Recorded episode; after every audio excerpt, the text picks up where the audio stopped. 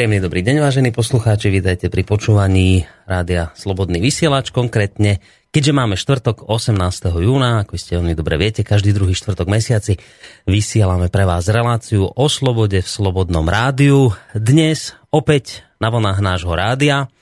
Uh, sa vám v tejto chvíli samozrejme prihovára od mikrofónu spoza techniky Boris Koroni, ale so mnou tu v štúdiu už opäť sedí pán doktor Peter Marman, univerzitný psychológ, vysokoškolský pedagóg. Príjemný dobrý deň vám prajem.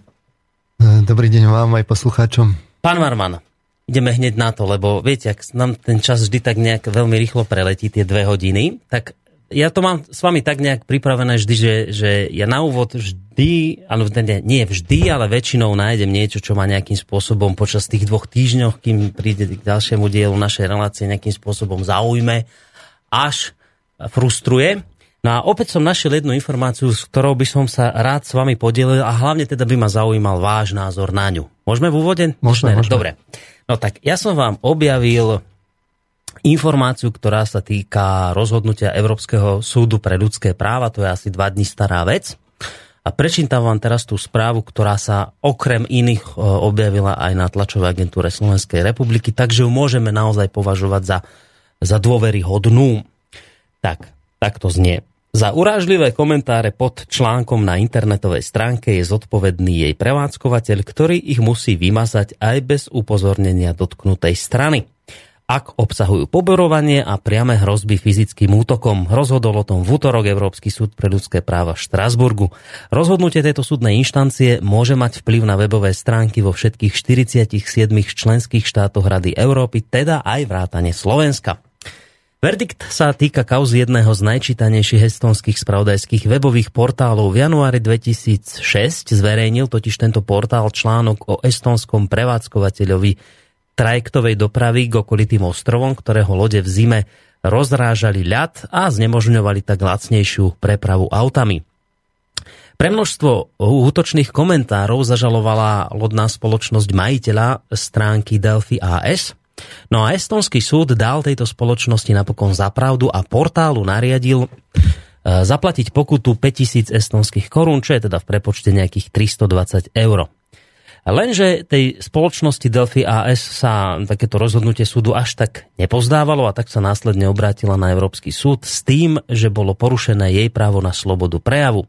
Súd v Štrasburgu však e, podporil stanovisko estonskej justície a podľa neho v tomto prípade stanovila oprávnenú a rozumnú hranicu slobody prejavu a pokuta bola primeraná. Na portáli bolo tiež možné aj napriek integrovanému filtru zverejňovať nenávisné odkazy a vyhrážky.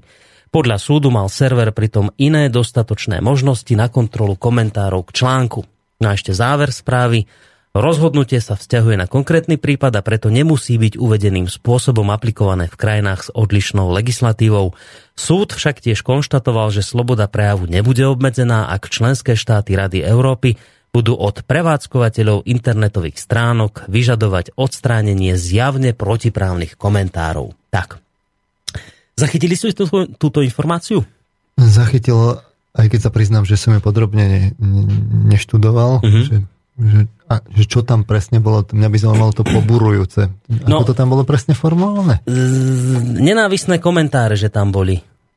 Na začiatku bolo, že fyzické násilie a potom tam bolo, že poburujúce. Ktorých musí vymazať bez úplne dotknuté, ak obsahujú poburovanie a priame hrozby fyzickým útokom.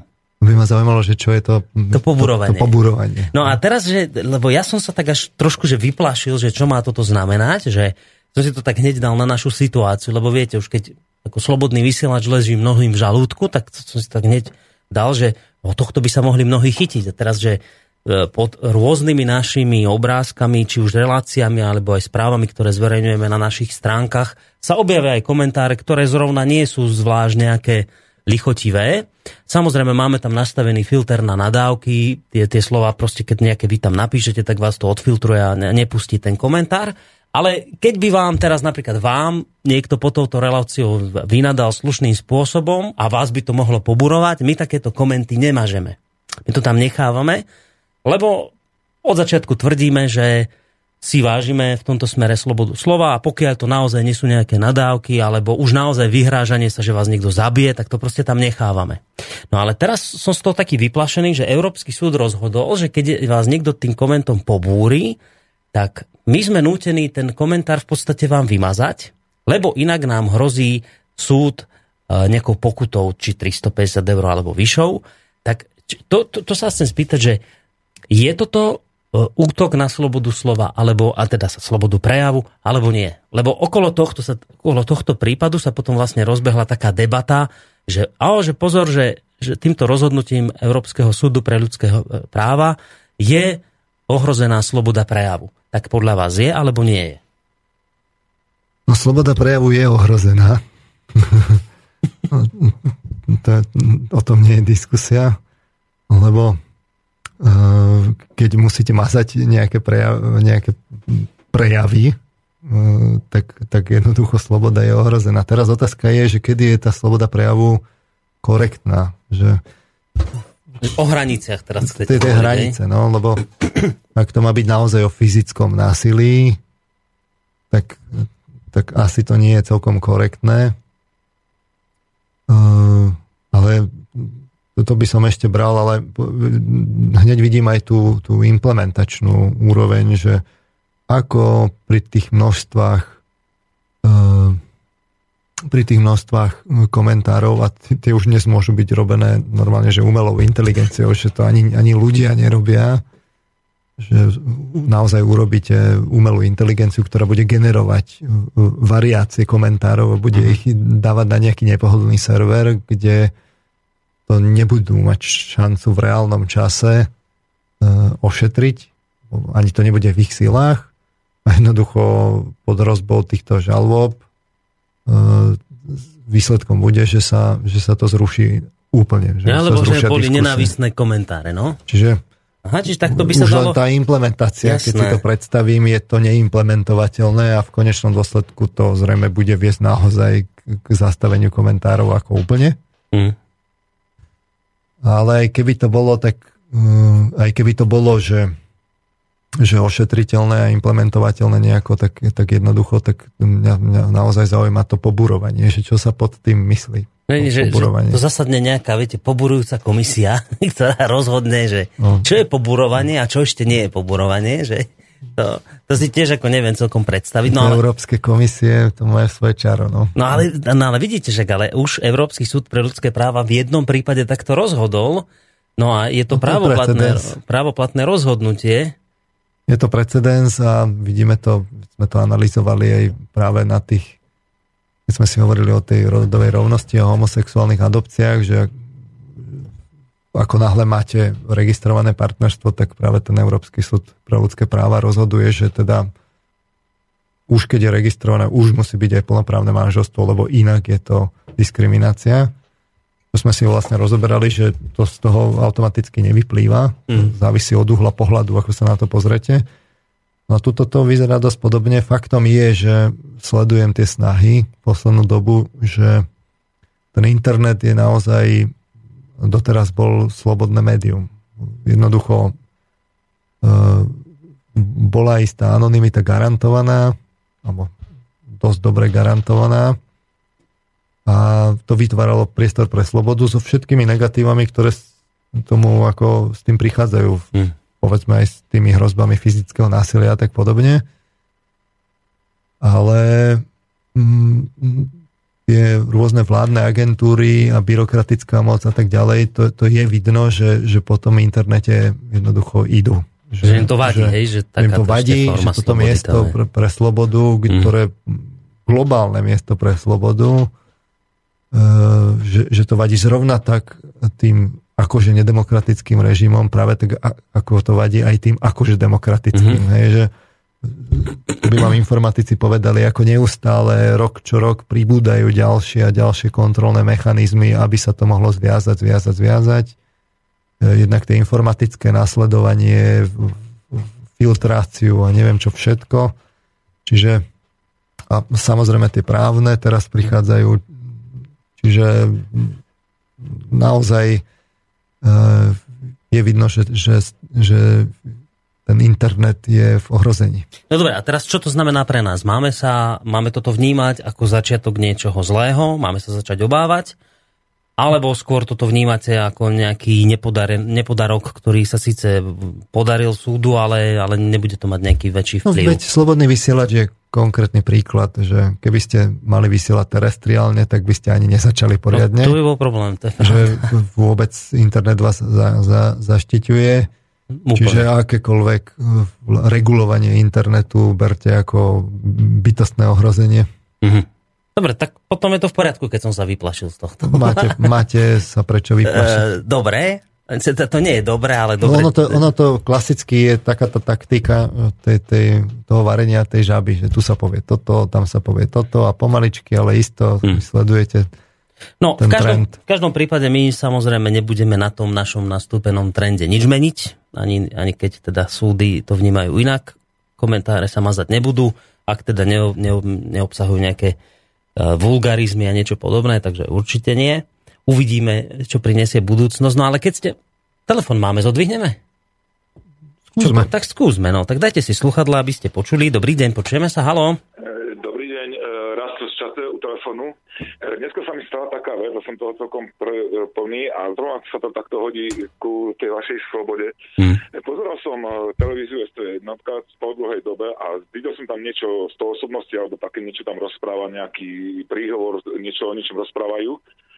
A dneska tam bola pani Farkašová, taká hrdzavá herečka, kvázi. A tá rozprávala o tom, ako je dobré, aby sme dávali homo, homosexuálom k adopcii detí. Bez toho, aby tam bola nejakú protiváhu, aby tam mala niekoho, kto by ju konfrontoval a hovorila o tom, že vlastne proti uh, adopciám homosexuálnymi pármi sú len nevzdelaní ľudia. Ja mám filozofické vzdelanie a ja som proti, homosexu- proti adopcii homosexuálnymi pármi, takže neviem, za koho hovorila. Myslím si, že títo umelci, myslím, ani nemajú poriadne podokončované stredné školy a oni idú teraz kázať ľuďom, ako čo majú robiť, ale bez toho, aby boli možní konfrontovať. A teraz tu je ten rozdiel, kde tá sloboda je tu, kde ja môžem konfrontovať vás, alebo tam, kde nemôžem nikoho konfrontovať, ale názory mi natlačajú do hlavy. Oni to potrebujú takto robiť. Mm. Lebo no, ja hovorím, no akože možno, že som jeden jediný na Slovensku, ktorý je proti tým uh, homosexuálnym uh, adopciám. Som možno, že jediný na Slovensku, ale som sa môžem konfrontovať nikde. A pokiaľ mi to natlačajú, tak je to už chore. Jednoducho chcú mať chorú spoločnosť. Hm? No ďakujem. ľudí, ktorí majú vlastné myslenie jednoducho. Ďakujeme veľmi pekne za tento telefonát. Ďakujeme. Vy ste mi tak trošku v podstate ním aj nahraní na smeč, lebo to je ďalšia vec, ktorú som sa chcel pána Marmana opýtať, aj pred poslucháčmi. Vy samozrejme môžete reagovať aj na to, čo, čo hovoril, ale keď teda spomenul tú rodovú rovnosť a vôbec teda adopciu homosexuálnymi pármi, my sme sa tomu venovali v niekoľkých reláciách.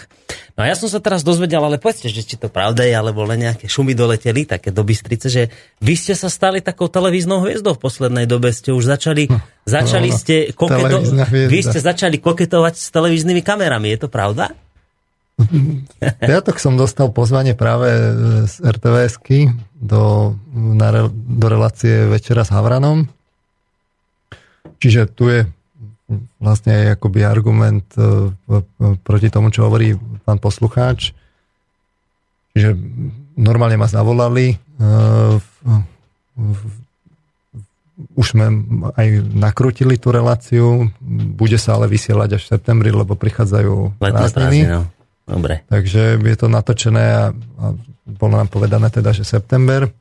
Bola tam práve pani Pietruchová, ktorú sme spomínali, bola tam uh, uh, pani uh, Raučínová uh, a, a bol som tam ja. Čo bolo na tom zaujímavé, bolo, že, že ako ku mne došli, lebo ja som o hrodovej rovnosti hovoril len v slobodnom vysielači. Mm.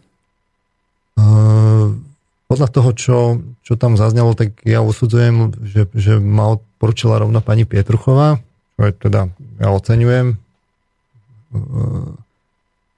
Len je to také zaujímavé, že, že fakt som vystupoval len v slobodnom vysielači, čiže je to, je to pravda. No ja k tomu len dodám, že ja som či, dostal... Ja či som... budem hviezda, to... to uvidíme v septembri. To uvidíme som myslel, že to uvidíme už zajtra niekedy, ale tak dobre, september, tak september. Ja, ja som dostal do Olgy Pietruchovej mail, pretože som v poslednej dobe v tejto relácii dosť často spomínal. Ja som mal pocit, že celkom v dobrom. Chcel som hovoriť argumenty, ktoré by ako by hovorila ona, alebo našiel som to kde si v článkoch, kde sa ona vyjadrovala. A takže sme ju tu spomínali, ona potom ale mi poslala taký trošku urazený mail, že som nič nepochopil a pletiem jablka s hruškami a tak ďalej. No tak som jej povedal, že no práve preto by bolo dobré, aby sme si to takto akoby nepinkali cez maily, ale že by bolo dobré, keby sa s vami konfrontovala v relácii. Ale ja som mal na mysli tu u nás v Slobodnom vysielači. Ona to potom zrejme urobila tak, že asi, myslím si, že oslovila teda spomínaného moderátora Havrana s takou ponukou, že teda, aby sa, ste sa stretli vy dvaja v nejakom priestore. Ja, ale tú motiváciu. Hej, ale, ale je to chválihodné z ale, strany, evidentne. Zaznela tu teda aj kritika smerom ku nej a k, k jej aktivitám, takže ja to oceňujem, treba to naozaj oceniť. No dobré, aký máte pocit z tej relácie? Povedzte nám no. dopredu, my v septembri to samozrejme budeme všetci pozerať, ale tak dajte dopredu nejakých pár informácií. Tak um, máte 70 minút na troch ľudí, ktorý, ani jedného diskutujúceho som vlastne ne, ne, nepoznal. Uh, tá diskusia ešte je, mala byť vlastne taká živá, aby to nebolo také fádne. Mm. Uh, čiže ono to potom prebieha skôr by som to tak nazval, na, na spôsob politických diskusí ako, ako nejakých vedecko-argumentačných, že e, skôr je to o tom, že si ľudia aj tak poskačú do rečí a je to také zanietené a skôr máte v podstate čas povedať prvú vetu, kde poviete rýchlo nejakú, nejakú vystižnú frázu, mm-hmm. lebo v druhej a v tretej už musíte čakať, že vás niekto preruší. Ej. Paradoxne ja som tam bol v pozícii oponenta, pani Pietruchovej, ale aj keď ja som jej dával aj zapravdu, ja sa necítim ako vyslovený oponent, čak ja si myslím, že v niečom robí aj, aj, aj, aj dobré veci, v niečom, kde sa mi zdá, že nie, tak to, to potom kritizujem. E, ja som tam v podstate išiel s tým, že tak trochu otvorene, ale vlastne bolo to o rodovej rovnosti. A, takže som mal také tie tri oblasti, že že kde, kde ja vidím problém práve toho hnutia tej rodovej rovnosti, že prvá je, že ako sa vlastne budú vychovávať deti, to je rodovo citlivá výchova, ktorá v podstate zavádza rovnakosť vo výchove.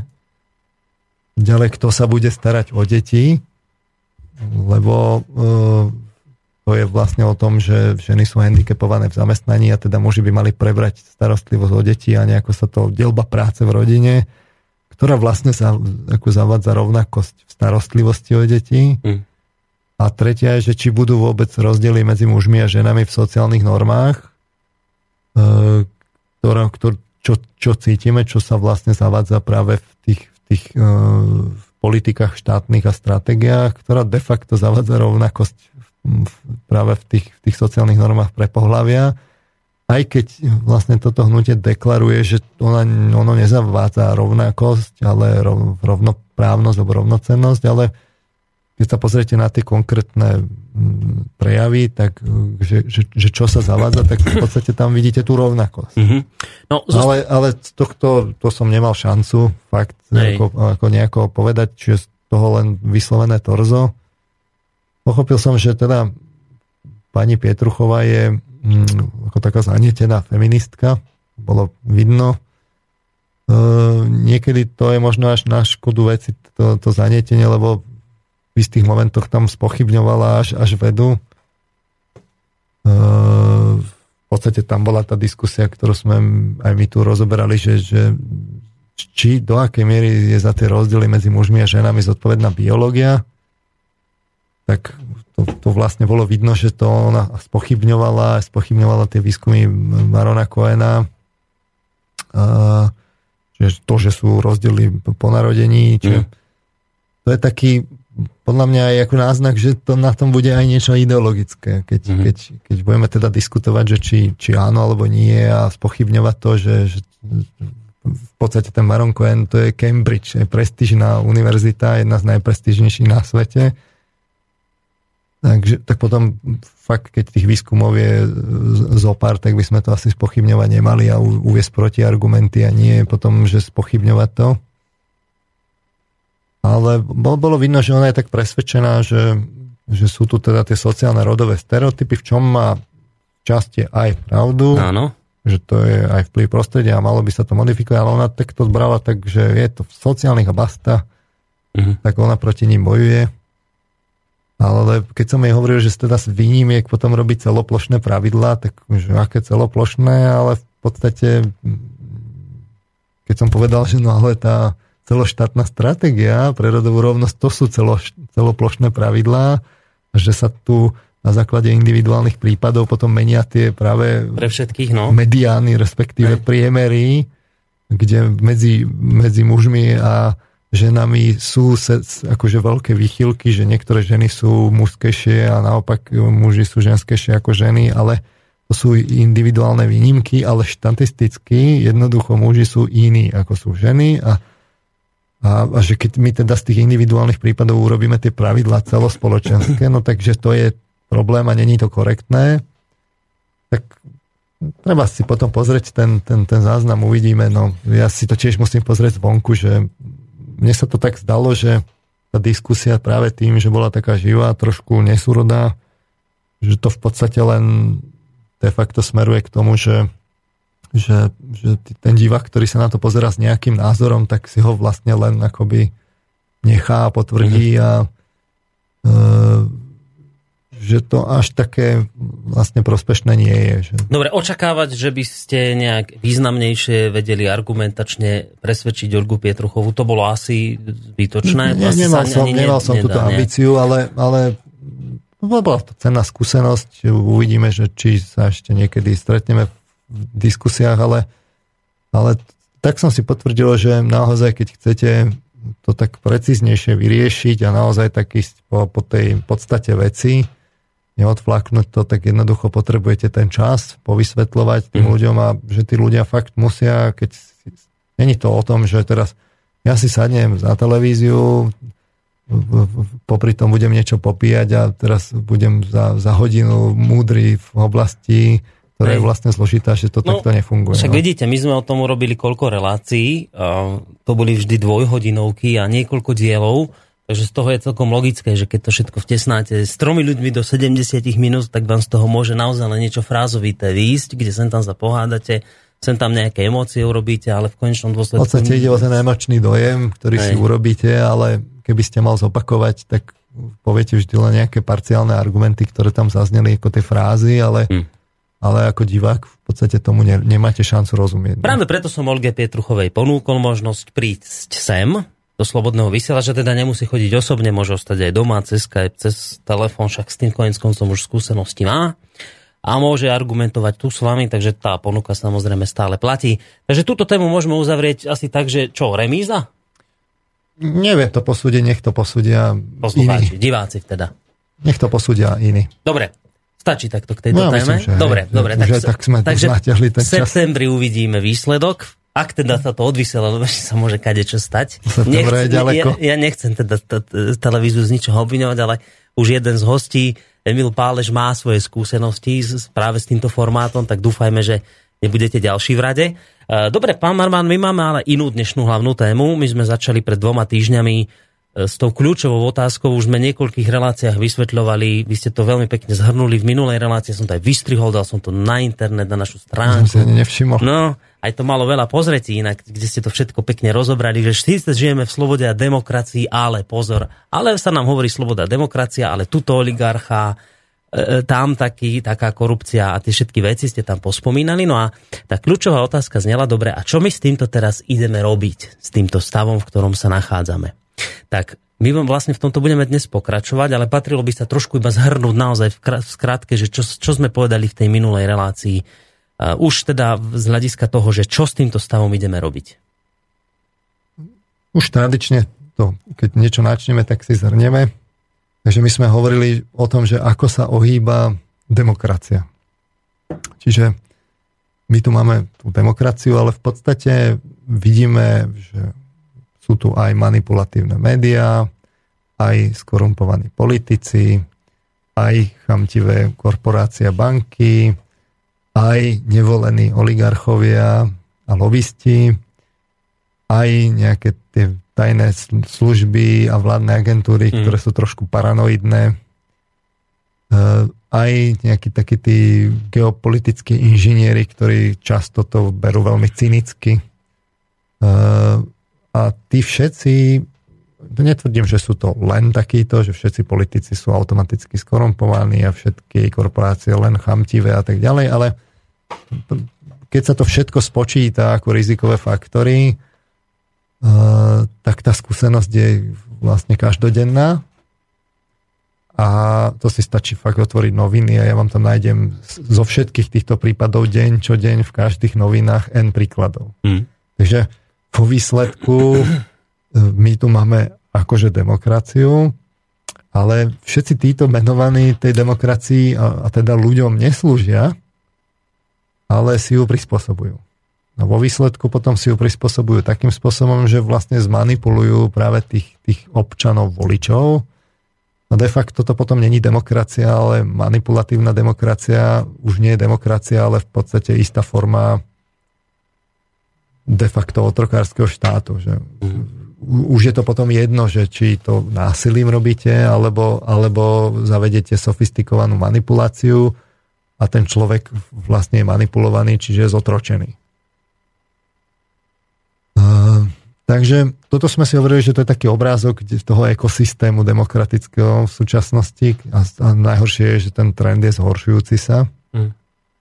Aj sme si v tých predchádzajúcich reláciách hovorili, že, že prečo, že, ten, že ako náhle ten, tá spoločnosť ide tým hedonistickým Hej. smerom, tak jednoducho sa menia tie motivácie ľudí, oni sú ďaleko náchylnejší vlastne upadať morálne a, a, a to vidíme, že práve ten, tie počty e, tých, tých upadnutých e, subjektov v tom, tom živote tej, tej spoločnosti, že to narasta. Hmm. Preto ste hovorili, že najväčšia časť manipulácie percentuálne sa spája práve s priemyslom, a práve teda s následnou reklamou, ktorá núti ľudí k hedonizmu, ktorý potom sa ako taká rakovina rozrastá cez celú spoločnosť, všetky oblasti spoločenské a všetci ľudia sú tak hedonisticky nastavení. Tak, čiže vo výsledku potom ani človek, ten bežný človek ani nevie, že, že, že kde má začať, že ako to vôbec tým, čo, čo vlastne robiť. To však o to, to, to riešime. No a potom často rezignujú ľudia, lebo keď, ne, keď je tých smerov príliš veľa a neviete, čo máte robiť, tak potom rezignujete. No takže sme si hovorili, že prvé opatrenie je vôbec vypestovať si zmysel pre manipuláciu. E, tam sme si hovorili ten princíp, že, nie, že to je o tom, že nás vlastne chytajú na emócie. Že treba si dať pozor, že ako nás niekto ťahá nitkami za emócie, kde zneužíva naše ideály a k tomu si pripojí svoju agendu, kde je v konflikte záujmov Čiže to treba naozaj spozornieť a povedať si vždy, že, že kto manipuluje, prečo manipuluje, ako manipuluje, čo tým spôsobuje. A nestačí len to takto si jednoducho odpovedať, že to je také trošku komplikovanejšie. Už žijeme v komplikovanejšej dobe, v sofistikovanejšej manipulácii, čiže nestačí len, že kto manipuluje, ale treba si uvedomiť aj, že kto stojí za tým, čo so mnou manipuluje že kto za ním stojí. Ale že toho už zväčša nevidíme, že, toho no, už ťažko. Že, že to je také, že už sa používajú také tie viacstupňové manipulácie. Mm. Že prečo manipuluje, že aká je, a hlavne si treba zase uvedomiť, že aká je tá, manipul, tá, tá motivácia na manipuláciu, že ten ma niekto manipuluje a on ani nevie, akú má tú motiváciu, že tam v skutočnosti je niečo iné, že ako manipuluje, že to sú zase že musíme si dávať na, pozor na prostriedky, o ktorých zase nevieme my, že aké sú tie prostriedky používané na nás. To sa neustále treba ako vzdelávať, že odhalovať to. No a aké sú následky, treba vidieť hlavne tie, tie dlhodobé celospoločenské, lebo treba si to pozrieť z tej vtáčej perspektívy, aby to človek videl potom naozaj uh, z takej výšky, lebo v tých drobnostiach sa môže strátiť potom tom ekosystéme, kde nad ním je kopu tých, tých, tých fauny a flóry. Takže sme si hovorili také nejaké dimenzie základné spoločnosti, kde sme si hovorili, že to je ohľadanie rovnováhy, individualita versus kolektivizmus, kde sme si hovorili, že sa to v rôznych formách v tej spoločnosti prejavuje právica, lavica, alebo ja kultúra, my, kultúra, kultúra, alebo egoizmus, nejaké prosociálne správanie. Uh, a že vlastne tým cieľom tu musí byť nejaká rovnováha medzi oboma týmito elementami, že, že cieľom by mala byť tá, tá spoločnosť tých individualit. Že ani, ani jedno, ani druhé není spásonosné, ako to už býva. To druhá dimenzia bola, že či sa tá spoločnosť zameriava na vonkajší alebo vnútorný svet. Má zase rôzne formy, že napríklad sekulárny versus teolo, teologický, teologické formy hej, spoločnosti. Mm. Alebo inak, že konzumná versus ideologická spoločnosť. Alebo že hedonizmus versus nejaká asketizmu, forma asketizmu. To sme si hovorili, že opäť tu musí byť nejaká tá rovnováha medzi tým fyzicko-materiálnym a nejakým tým ideovým, možno duchovným, podľa toho, ako si to posluchač vyberie, ale že to nemôže byť len nejaké také samoučelné, že užívam si, ale že ten svet by sme mali pretvárať aj k niečomu lepšiemu, nie len tak, že ako, ako aby sme si užili čo najviac a po mhm. nás nech príde potopa. A že to teda musí byť rovnováhe, tieto dve oblasti, to, to zameranie na vonkajší a vnútorný, tú, tú, ide, tú, tú, tú, tú, tú, tú fyzicko-materiálne a to ideové.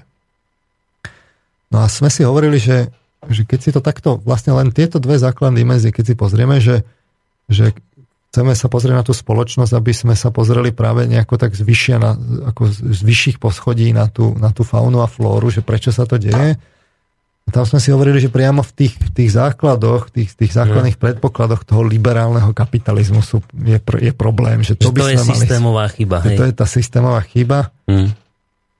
Že v prostredí teda bez duchovenstva a aristokracie, ktoré držali práve tie idei, tie, tie, tie, tie tradície, hodnoty a vzťahy, nech si myslíme dnes o tom, čo chceme, tak oni to držali tak e, vlastne potom sa my preklopíme v tej jednej dimenzii k tomu vonkajšiemu úplne, lebo to nikto vlastne nedrží. Tá pozícia cirkvi je oslabená, aristokracia je už úplne preč. Že už sa k tomu vlastne ani poriadne nikto nehlási. A e, to, to vo výsledku potom ten, ten, ten kapitalizmus, to zameranie vlastne na to vonkajšie, na kapitál, na peniaze, to potom smeruje k tomu, že tá spoločnosť sa zvrháva smeruje k tomu egoistickému konzumu a tie mm. egoistické tendencie sú tam čoraz zretelnejšie a zretelnejšie. Ako to ide tými generáciami, tak je to e, ten konzum Stále sa to znásobuje. Mhm. To znásobuje. Hej. E, čiže tá postupnosť e, vlastne išla, išla tým spôsobom, že v tej druhej dimenzii zase sme sa preklopili z toho kolektívneho k tomu individuálnemu, čiže liberálny kapitalizmus. Ne? Že, že v podstate je to taký ten, ten, ten, ten egoistický konzum, keď to preložíme v tej padnutej podobe. No a tá postupnosť bola vlastne u nás taká, že uh, u nás bola tá postupnosť veľmi podobná, ako bola v tých Spojených štátoch amerických, kde sa urobil nový svet, tiež tam nebolo duchovenstvo a demokracia, to duchovenstvo, tá duchovnosť tam bola len tá, tá protestantská, ale, ale dala nové formy, to bolo len u tej bežnej populácie, ale nič sofistikovanejšie. Takže sa to časom sekularizovalo a, mm. a, a veľmi sekularizuje ďalej. A u nás vlastne to isté vymýtil komunizmus. Čiže tá postupnosť bola veľmi podobná, len u nás to bolo rýchlejšie v tom zmysle, že u nás to, to nebolo vystavanie civilizácie odpiky, ale prerozdeľovali sa prostriedky vlastne formou privatizácie, tak to bolo rýchlejšie trošku. No a vlastne tak ako sa tie tá, tá spoločnosť vlastne vychýlila v tých dimenziách k jednostrannosti, no tak e, k tomu vonkajšiemu, tak vlastne ona na začiatku to bolo v podstate malé a stredné podnikanie, čiže taký veľmi dobrý štát, lebo vy keď máte veľký podiel malého stredného podnikania, tak ten štát je, nie je tak náchylný na krízy, e, ne, neprebiehajú tam také tie negatívne fenomény, monopolizácie a neviem. Tých, a domino efekty a nič podobné. A, a, a tak ďalej, čiže je to také, taká tá najzdravšia forma. Mm-hmm. A toto na začiatku u nás aj bolo, lebo však veď neboli veľké prostredky a tak to sa vlastne privatizovalo, no ale potom, potom to začalo, že, že ten, tá, tá jednostrannosť toho celého prístupu začala, začala sa tá spoločnosť uberať práve, bolo vidno, ako sa koncentrujú tie výrobné prostriedky. Čiže mm, mm, No malých začali požierať väčší. Čiže normálne začali tie, tie rôzne mechanizmy, že ako sa tie prostredky výrobné koncentrujú. Čiže mm. urobíte čoraz väčšiu a väčšiu výrobu, čiže veľkovýroba, kde sa tlačí na cenu a to ničí tých, tých malých a stredných, čiže, lebo vy dáte množstevné zľavy a tak ďalej je fenomén, že horizontálna integrácia, že ma, využijete synergické efekty, keď ovládnete viacej sektorov, tak medzi nimi vlastne využijete synergické efekty, alebo urobíte vertikálnu integráciu, že, že spojíte celé tie výrobné reťazce do jedného celku, po, poskytujete si zľavy a tým odpíšete konkurenciu. Jasné. Dnes sa k tomu pridalo ešte aj automatizácia, elektronizácia, robotizácia. Ale skrátka, dobre, vo výsledku tá motivácia, ktorá za tým prebieha, je to z, toho, z titulu toho, toho, tých východisk tej spoločnosti, že je tam ten akcent na ten li, liberálny a kapitalistický, čiže na to individualistické a na to hmotné, mm. tak vo výsledku tá motivácia je potom, že zničiť konkurenciu. Ne? Lebo keď, keď to neurobím ja, tak, tak potom iný a ja budem out a tak ďalej. Čiže nie je tam, nie je tam korigujúci faktor práve z tej ideovej roviny, že tu je ale nejaký vyšší, vyšší cieľ, uh-huh. Nie, niečo, že čo, by, že čo by malo byť protiváho, že to nerobíme len tak samoučelne, ale že to, tam by malo byť aj pre blaho spoločnosti a tak ďalej. To, to, to tam potom nie je akcentované. Uh-huh. Vo výsledku sa začne, začnú v prvom kole koncentrovať tie výrobné prostriedky a začnú vlastne čo? No vznikať oligarchovia. E, čiže začne vznikať gorila. To je výsledok tej koncentrácie. E, keď už vzniknú dostatočne silné subjekty, gorilieho typu, ktoré práve skoncentrovali tie výrobné prostriedky, či už horizontálne, vertikálne, poberú, poberú akože po, porozdeľujú si ten trh, no tak potom oni celkom prirodzene práve keďže majú motiváciu liberálneho kapitalizmu a chcú si chrániť svoj, svoje, svoje posvetné vlastníctvo mm. a tak ďalej, no tak oni začnú e, vlastne postupne vyvíjať tlak na politikov, lebo však majú peniaze, na tie politici počúvajú a tí tiež konec koncov majú akcentované, že tie hodnoty to nie je až také dôležité, veď my tu máme kapitalistickú spoločnosť, my si chceme užiť a tak ďalej, čiže oni potom začnú celkom prirodzene tých, vplývať na tých politikov. E, no a konečnom dôsledku veľmi rýchlo potom prídu na to, že musia aj tie, aj tie médiá si všímať, že začnú si upravovať systém moci, začnú vlastne skupovať médiá, e, tak aby, aby vo výsledku e, o tom, čo sa v obchode udeje v tom systéme, rozhodovali hlavne oni. E, potom už aj o politikov začnú rozhodovať oligarchovia, ktorých nám tam nastrčia, vyfabrikujú a, a na, nakoniec o tom ani nemožno hovoriť, lebo tie médiá sú skúpené. Uh-huh.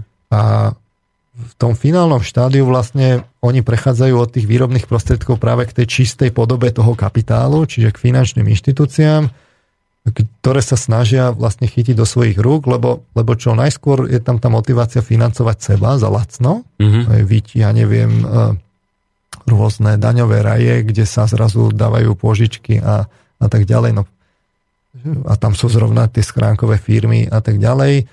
A, a jednak popri tom aj motivácia zberu peňazí od vás, však čo by sme ich nevyužili, však tam ľudia dávajú peniaze a oni chcú vlastne prejsť k čistému zisku. Čiže to finálne štádium je, že tí oligarchovia prechádzajú k bankám, stávajú sa proste finančnými subjektami, finančnými skupinami a vlastne prechádzajú k tej čistej podobe kapitálu, kde už potom e, e, si strážia svoje teritoria a vlastne v podobe toho kapitálu akoby e,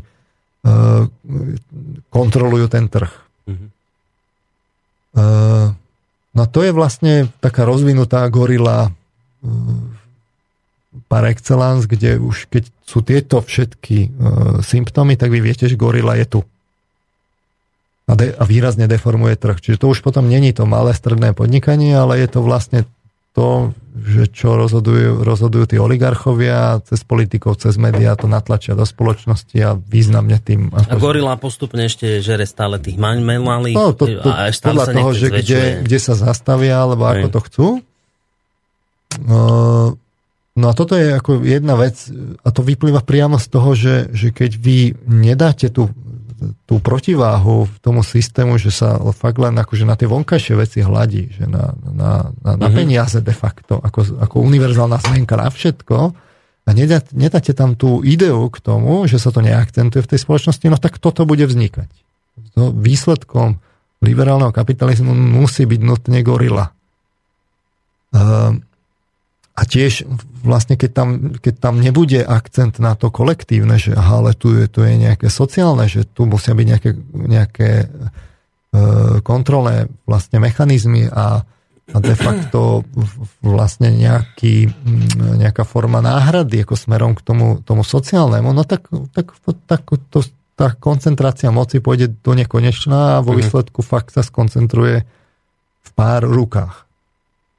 E, No ale toto, toto nie je všetko. Hej, že, uh, my sme si ešte potom v tých reláciách predchádzajúcich hovorili, že toto je ale tá gorila. Tá ešte málo, málo nebezpečná, že, že to je oveľa horšie. Že no. V istom momente oni potom pochopia, keď, keď to hm. ide dostatočne dlho, u nás to ešte nie je dostatočne dlho a u nás ešte, ešte tí oligarchovia chcú byť videní a, a vlastne v televízii a, a, a, a tak ďalej neuvedomujú si, že v istom momente príde tam ten, ten, ten tlak tej verejnosti, že čím budú viacej koncentrovať tú moc, že tým viacej vlastne v konečnom dôsledku prídu ohrozenia veľmi rôzneho druhu.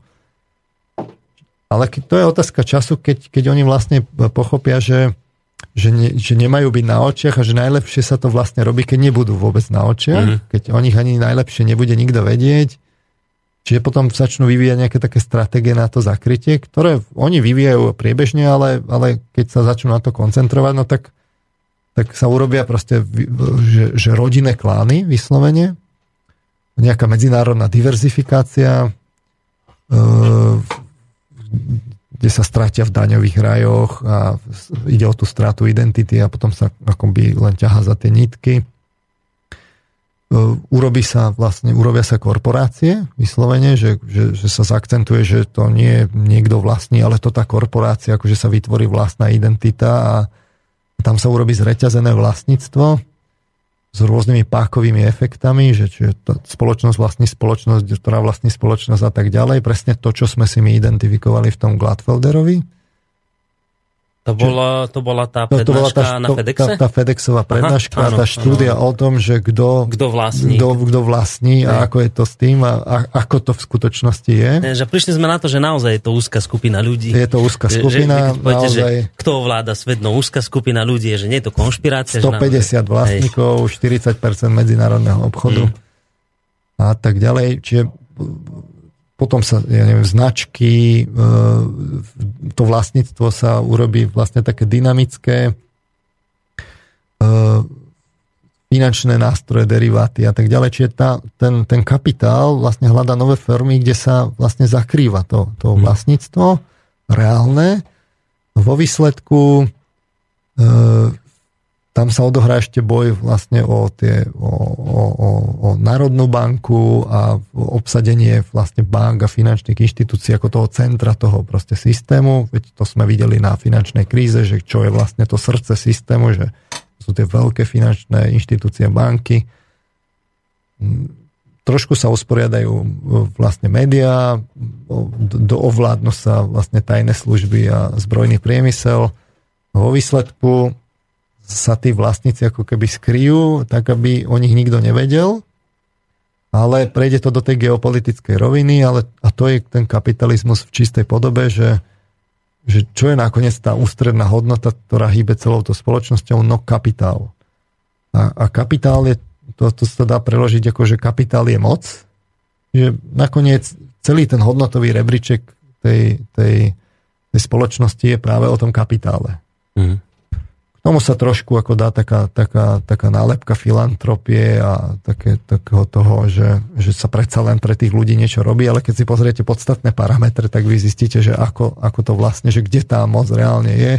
Vidú vám v tých štúdiách, že ten ľud vlastne nevládne, že to nie je demokracia, to je, to je dnes už vlastne máme len takú, takú fiktívnu demokraciu, že, že cez médiá sa akože ľuďom vytvára do, dojem, mm. že, že vládnu, ale keď sa pozrie na to, že kto že čo sa príjmalo na zákonoch, tak, tak sú to to, čo chceli tie korporácie, ale tie vlastne tí, tí, tí, tí, tí megaoligarchovia. Mm. Takže vo výsledku to potom vzniká ako keby taký ten, tá Godzilla, to je, to, to je taká tá pokročilá gorila, ktorá sa už rozlas, rozrastla do medzinárodného prostredia.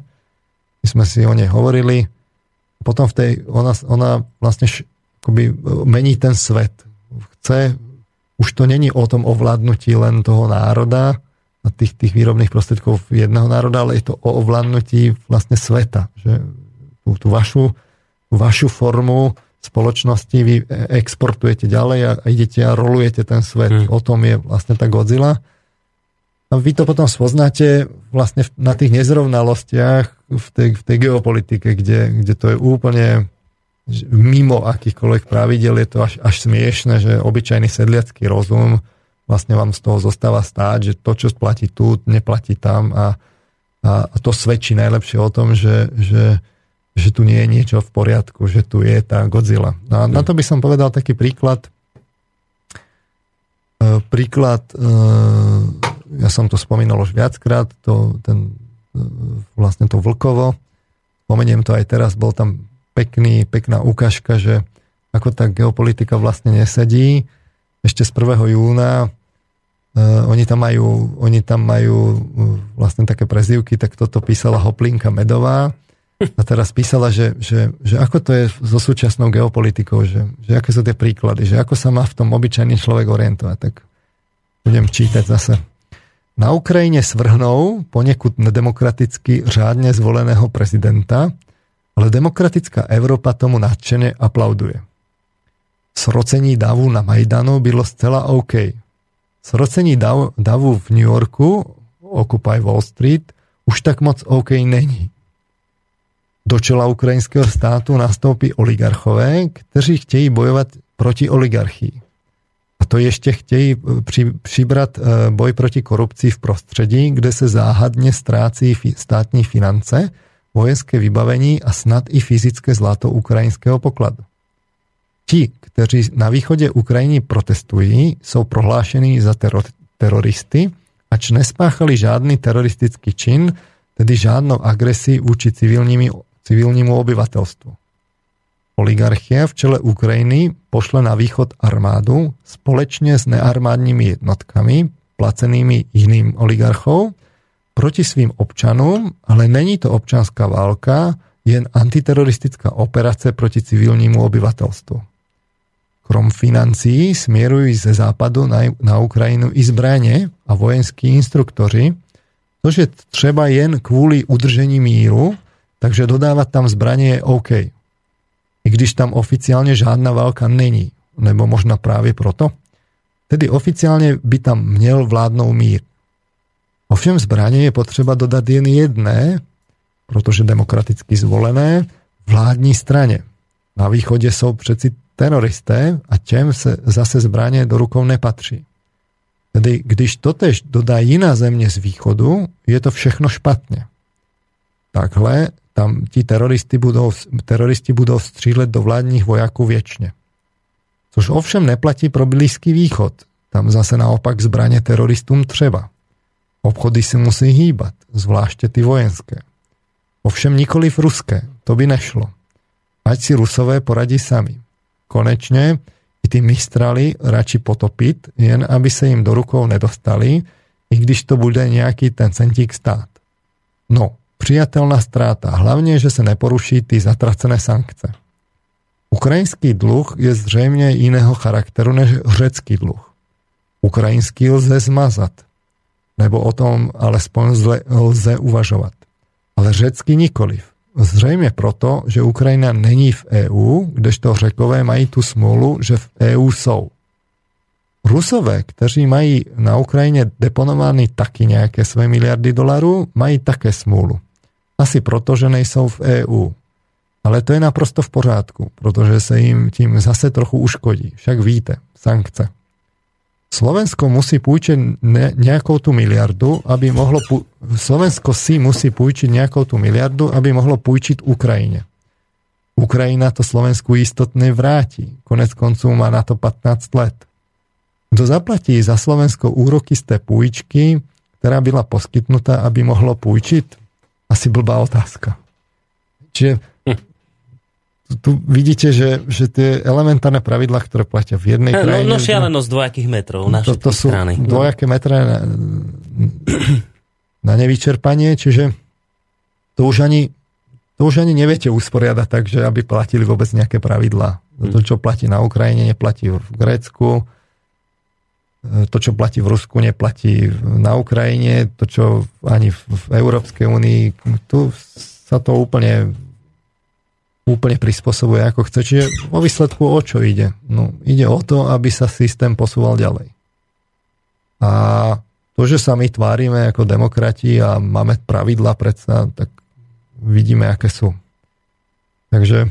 Uh... No dobré, ale ja vás tak počúvam, tak vy ste vlastne v celej tejto hodinke opäť len zhrnuli tú hrôzu no. systému a stavu, v ktorom teraz, sa my nachádzame. Hej, Teraz, to, čo je dôležité, je, že my sme si minule hovorili len to prvé poschodie. Teraz hmm. si musíme uvedomiť, že, e, že tu máme vlastne akoby e, e, tri také elementy, keď už hovoríme o tom, o, tom, o tom systéme, že tu máme vôbec malé a stredné podnikanie, kde sú vlastne tí ľudia. Máme tu potom tú gorilu, kde sú vlastne tí miestni oligarchovia a máme tu nejakú tú Godzillu. A toto si treba uvedomiť, že v tom žijeme. Lebo keď máte si, keď máte povedať, že, že sa pozrieť na to, ako na tie poschodia nad vami hore, no tak si musíte u, ujasniť, že, že aké sú tie motivácie tých jednotlivých elementov a podľa toho môžete niečo, niečo robiť. A e, niečo in, iné sa musí robiť e, s gorilou, niečo iné s Godzillou a niečo iné sa musí robiť samozrejme s malým a stredným podnikaním a vôbec s celou spoločnosťou a jej hodnotovým rebríčkom a tak ďalej. Ale to by som skúsil zase po rozobrať pesničke. po pesničke. Dobre, tak dáme pesničku a po pesničku už pôjdeme teda opäť na e, tému toho, že čo, čo robiť s týmto stavom, ako sa z neho nejakým spôsobom dostať. Ja verím, že sa to ešte dá, aj keď e, včera som mal akurát e, pána Jedličku, ktorý povedal, že už sa to nedá, že toto je už zbytočné, že to už je tak prerastené. Toto všetko, čo ste hovorili, dvojaké metre, oligarchia a ešte na to korupcia, politici, že to, je, že to už je tak zabetonované, tak domotané, že on vraví, že nič proste ne, nepomôže tu, len založiť si vlastný štát na zelenej lúke. On si ho založil, má len 7 km štvorcových, ale vy teda tvrdíte, že netreba zakladať štáty, že ešte sa s tým niečo dá spraviť. Keby náhodou vznikol štát, kde by bolo dobré 7 km štvorcových, ja si myslím, že by tam nejaká bomba dopadla. Keď, keď ja. nič nie nejako inak, tak aspoň omylom by tam dopadlo. No ja som sa ho tiež včera pýtal, či si uvedomuje nebezpečnosť toho, čo robí. On sa tak smial a hovorí, že nie, že to všetko v poriadku, že on sa nebojí, takže... Nehľadiac na to, že, že tých N miliard ľudí asi na tých 7 km štvorcových nepre, nepresťahuje. Ale to, že ani nemá taký nejaký zámer, však oni môžu byť občania a nemusia tam zrovna bývať. Dobre, ale to je iná téma. Takže teraz pesnička a po nej budeme pokračovať v tom, že čo teda robiť, aby sme sa z tohto srabu, v ktorom sme nejakým spôsobom vymotali. Zmeškal som lietadlo, ktoré zajtra spadne. Spravil som to na schvál, ja nechcem skončiť na dne. Zapriahnutý do vozíka hypermarketu, prečo skončiť práve tu? Podľa všetkých reklám sme nekonečne šťastní, Tí, čo chcú žiť inak, sú odpísaní blázni. Zmeškal som lietadlo, ale nestratil som smer. Všade len nie na sebe. Už viem, kde je sever a preto idem na juh.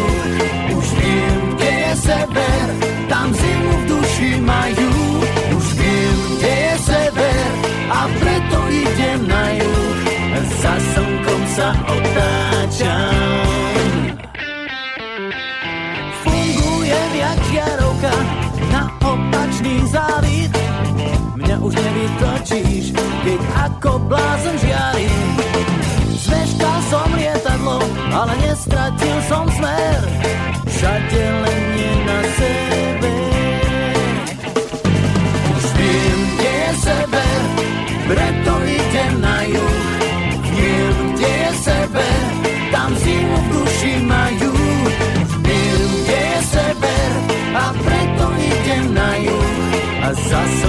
A za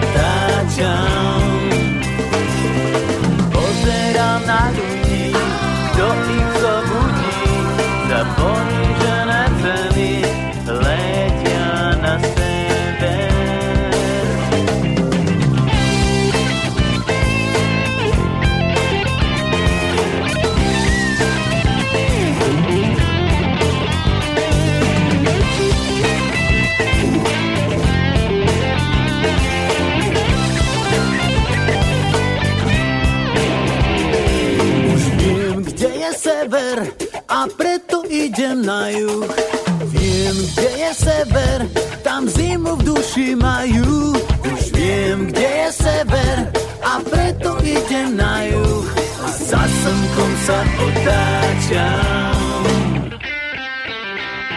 Zmeškal som lietadlo, ktoré zajtra spadne.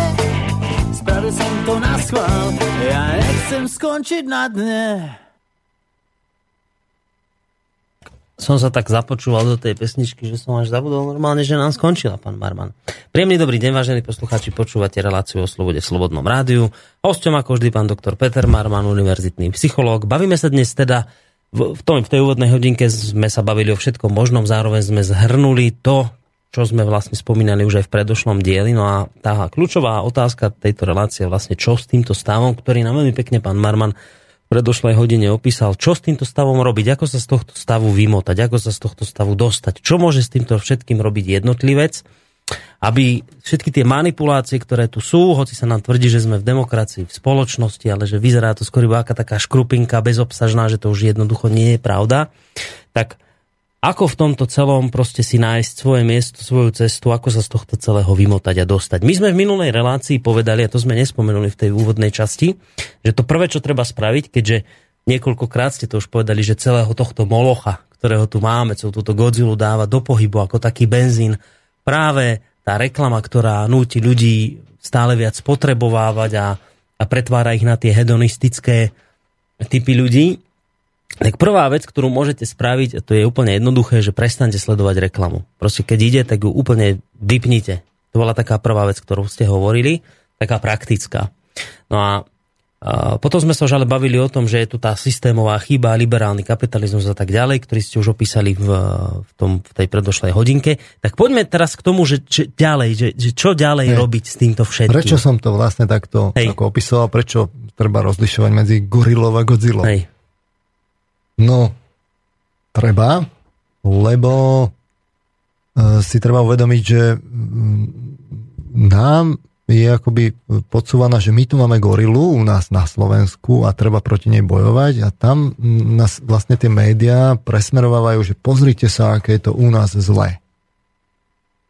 Ale my sme si hovorili, že to je vlastne jednostranné, že, že keď si pozriete vlastne, kto dodáva tie dáta, že aké je to u nás zlé, že to vlastne financuje e, tá Godzilla. Godzilla, no. A, e, nebo, a to samo o sebe není ako e, povedať, že ale tu pozor, tá gorila je zlá, to, to nie, to, to, to, je, to je v poriadku, ale zároveň s tým by malo byť aj povedané, že dobre, ale my tu máme prípad na korupcie na Slovensku, ale pozrite sa, my tu máme prípady korupcie v Európskej únii, v Spojených štátoch a vlastne a tak ďalej, ale mhm. tam je ticho po piešine. Tam to u nás, keby, keď, keď si to pozriete, tak to vyzerá ako keby tam na západe to bolo sveta žiť a u nás je to strašne zlé a, a, pri, a pritom vlastne, keď, keď, keď sa pozriete na tie elementárne veci, no, tak, tak zistíte, že tam tá korupcia je rozmohnutá a naviac e, vo veľa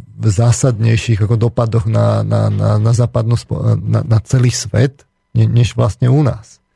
My, my tu teda síce máme lokálne našu gorilu, ale keď si pozriete negatívne vplyvy našej gorily smerom, ne, neviem, niekam do sveta, mm. no tak sú minimálne, lebo, lebo tá naša gorila je naša gorila a zhruba na našich hraniciach aj končí, plus minus. Ale keď si pozriete vlastne dopady, ja neviem, korupcie práve v západných spoločnostiach, tak to, to, je, to, to, to má katastrofálne dopady na rozvojový svet a tak ďalej. Hm.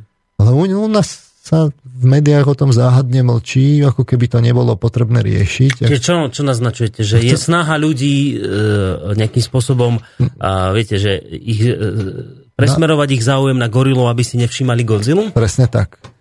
E, práve o tých, o tých dôležitých veciach vlastne sa, sa tomu sa, nie že sa mlčí, tomu sa nikto nevenuje, lebo v konečnom dôsledku nikto nie je na to platený, lebo veď sú platení na to, aby skúmali gorilu. Uh-huh.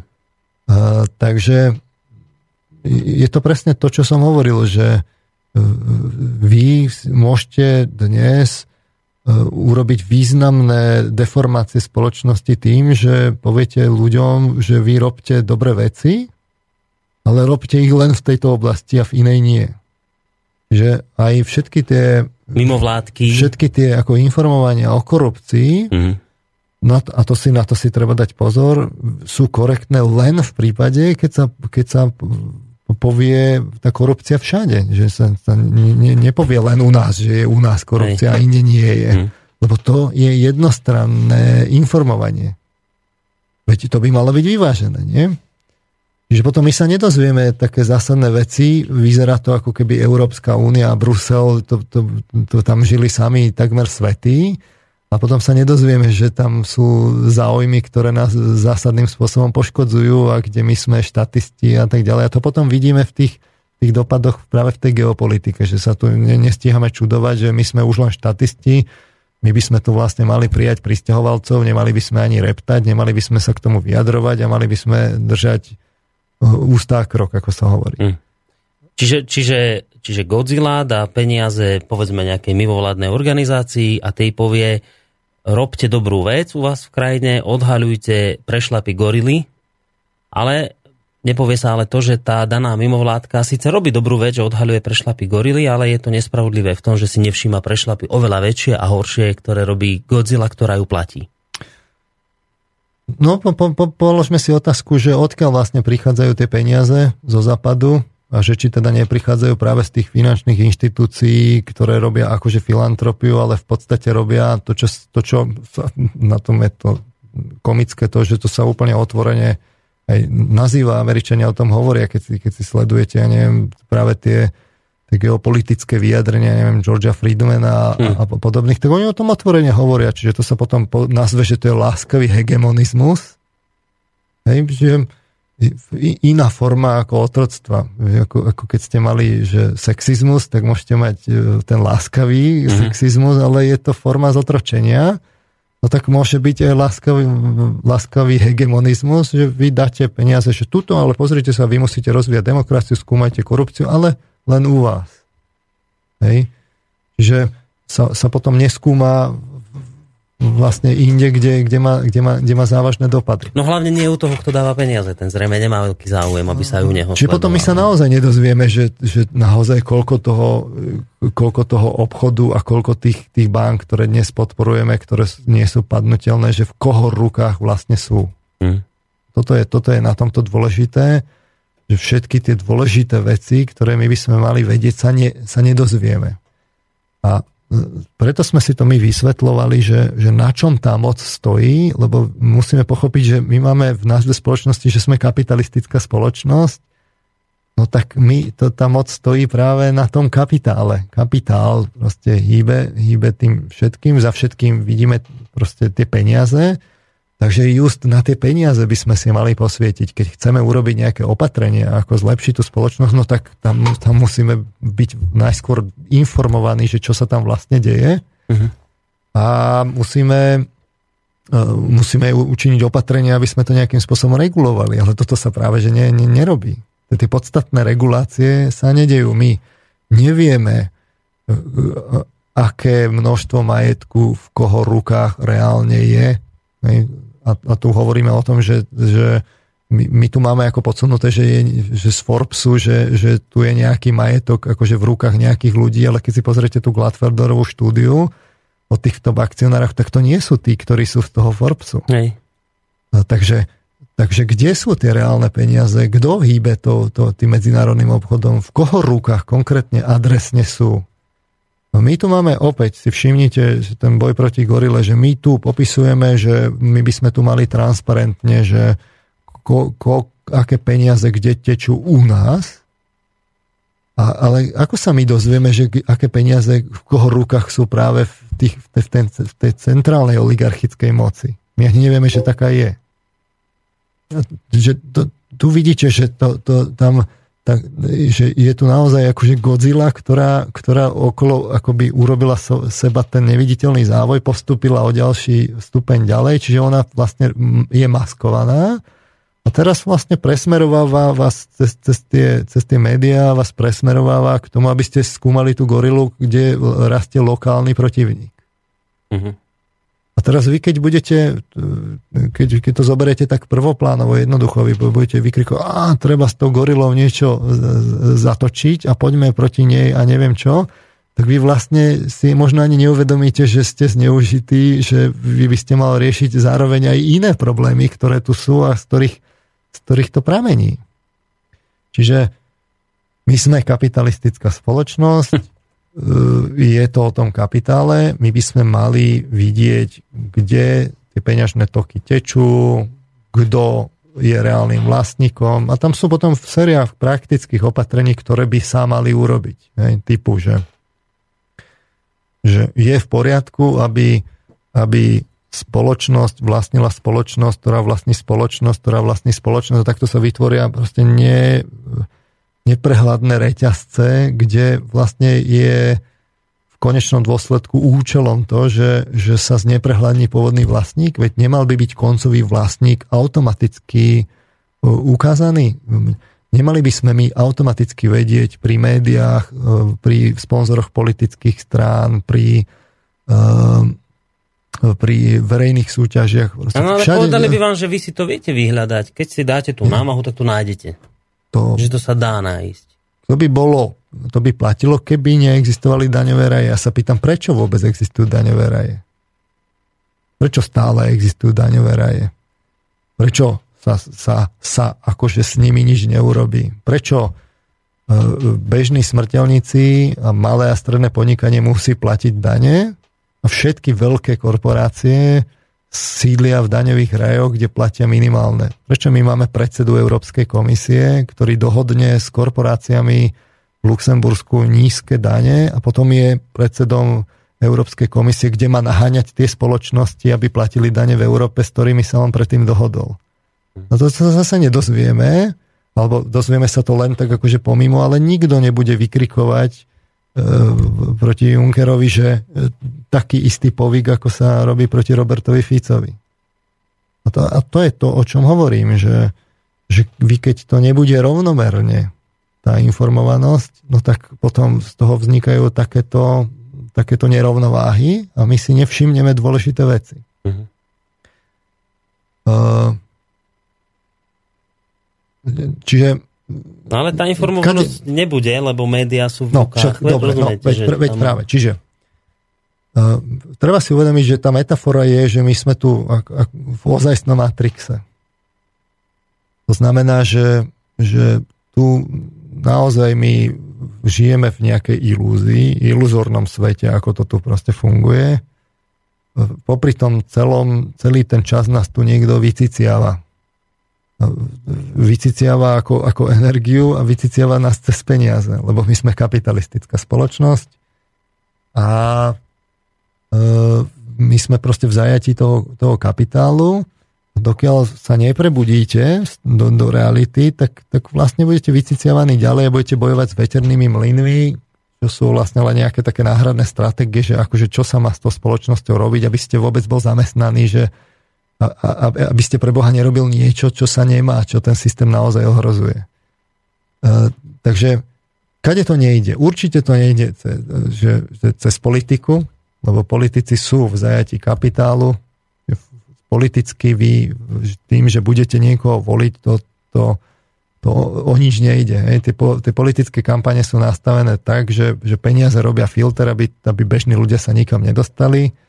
Politici sú vyfabrikovaní, Hej. Keď treba očistiť politika, tak, sa, tak budete mať kopu billboardov, kde je v bielej košeli s úsmevom na tvári a po nejakom čase si poviete a ešte k tomu také akože heslá hmm. o poctivosti a tak ďalej. No a vo výsled, a s vyhrnutými rukami a potom vo, vo výsledku ako e, vyfabrikujete, ako vylepšíte mu imič. No ale, ale aký, aký je ten manevrovací priestor ako pre, pre, pre, pre politikov. Však tak zoberiem mainstreamové médium SME, rozhovor s Georgeom Friedmanom a teraz si, si pozriem, že citácia, že Európania sú posadnutí tým, kto je lídrom. Veria, že s novým lídrom príde nová politika. Po zvolení Baracka Obamu, ktorému Európania dali Nobelovú cenu za to, že je sympatiák, sa ukázalo, že je prezidentom veľmi podobným Georgeovi Bushovi. americký prezident pôsobí rovnako ako každý iný prezident v prostredí minimálnych možností a veľkého tlaku. Myšlienka, že budúci americký prezident bude radikálne iný ako Obama, je iracionálna. Obama to skúšal, ale zistil, že sa to nedá. Aj Nemecko po výmene Merkelovej bude ďalej krajinou závislou od vývozu, od slobodného obchodu. Národné záujmy sa nezmenia. No nie my tvrdíme, to, máte Georgia Friedmana. Hmm. Uh, Úplne katastrofálna cesta je, že teraz zoberiete to cez násilie a budete tu niečo riešiť nejakými undergroundovými hnutiami a, a niekomu vyhrozovať a teroristické akcie a tak ďalej. No to len, to, to len bude voda na mlin tej Godzilla, že ona jednak tu nesídli, to ani nemáte šancu ju niekde zasiahnuť, lebo ani neviete, kde je. Mm. Takže to sa len potom zneužije práve v tých, tých štruktúrách uh, uh, že sa urobí tá kampaň, že pozrite sa, aké to je nebezpečné a my musíme zosilniť, zošnurovať tú spoločnosť a, a lepšie robiť tajné služby a, a tak ďalej. Čiže to, to, to iba pomôže k tomu, že majú konečne zase argument na to, ako Treba si, obmedziť Preto ľudí. sme si to tak mm. vysvetlovali, že, tie, že my máme kapitalistickú spoločnosť a tie naše prostredky sebeobrany musia byť kapitalistické. No, to, odkiaľ prichádza tá energia, sú tie peniaze do toho systému. On má nejakú režiu, vy keď mu zoberiete tie, tie, ten, to, to financovanie, tak vtedy on začne ako kolabovať. Čiže my volíme v skutočnosti peniazmi. Našimi vlastnými peniazmi. To, to čo je tá účtenka, to je vole, ktorú dostávame v obchode, keď niečo kupujeme, to je volebný lístok. My si musíme zvyknúť, že sme zodpovední za tie svoje peniaze, že kam ich dávame, kam tečú. Keď my budeme manipulovaní a tie peniaze budeme o, o, vlastne dávať tam, kde nám povedia, tak to je tá hadica z toho Matrixu, kde sme odsávaní tu, ako baterky, kde nám je odsávaná tá energia, lebo však my financujeme vlastne celý ten, celý ten kolos, mm-hmm. tak aby, aby fungoval ďalej plošne. Čiže my musíme vedieť, kam tie peniaze tečú a sme za ne zodpovední. A tam musíme, musíte začať v tom, v tom boji proti, proti, tomu, proti tej hydre.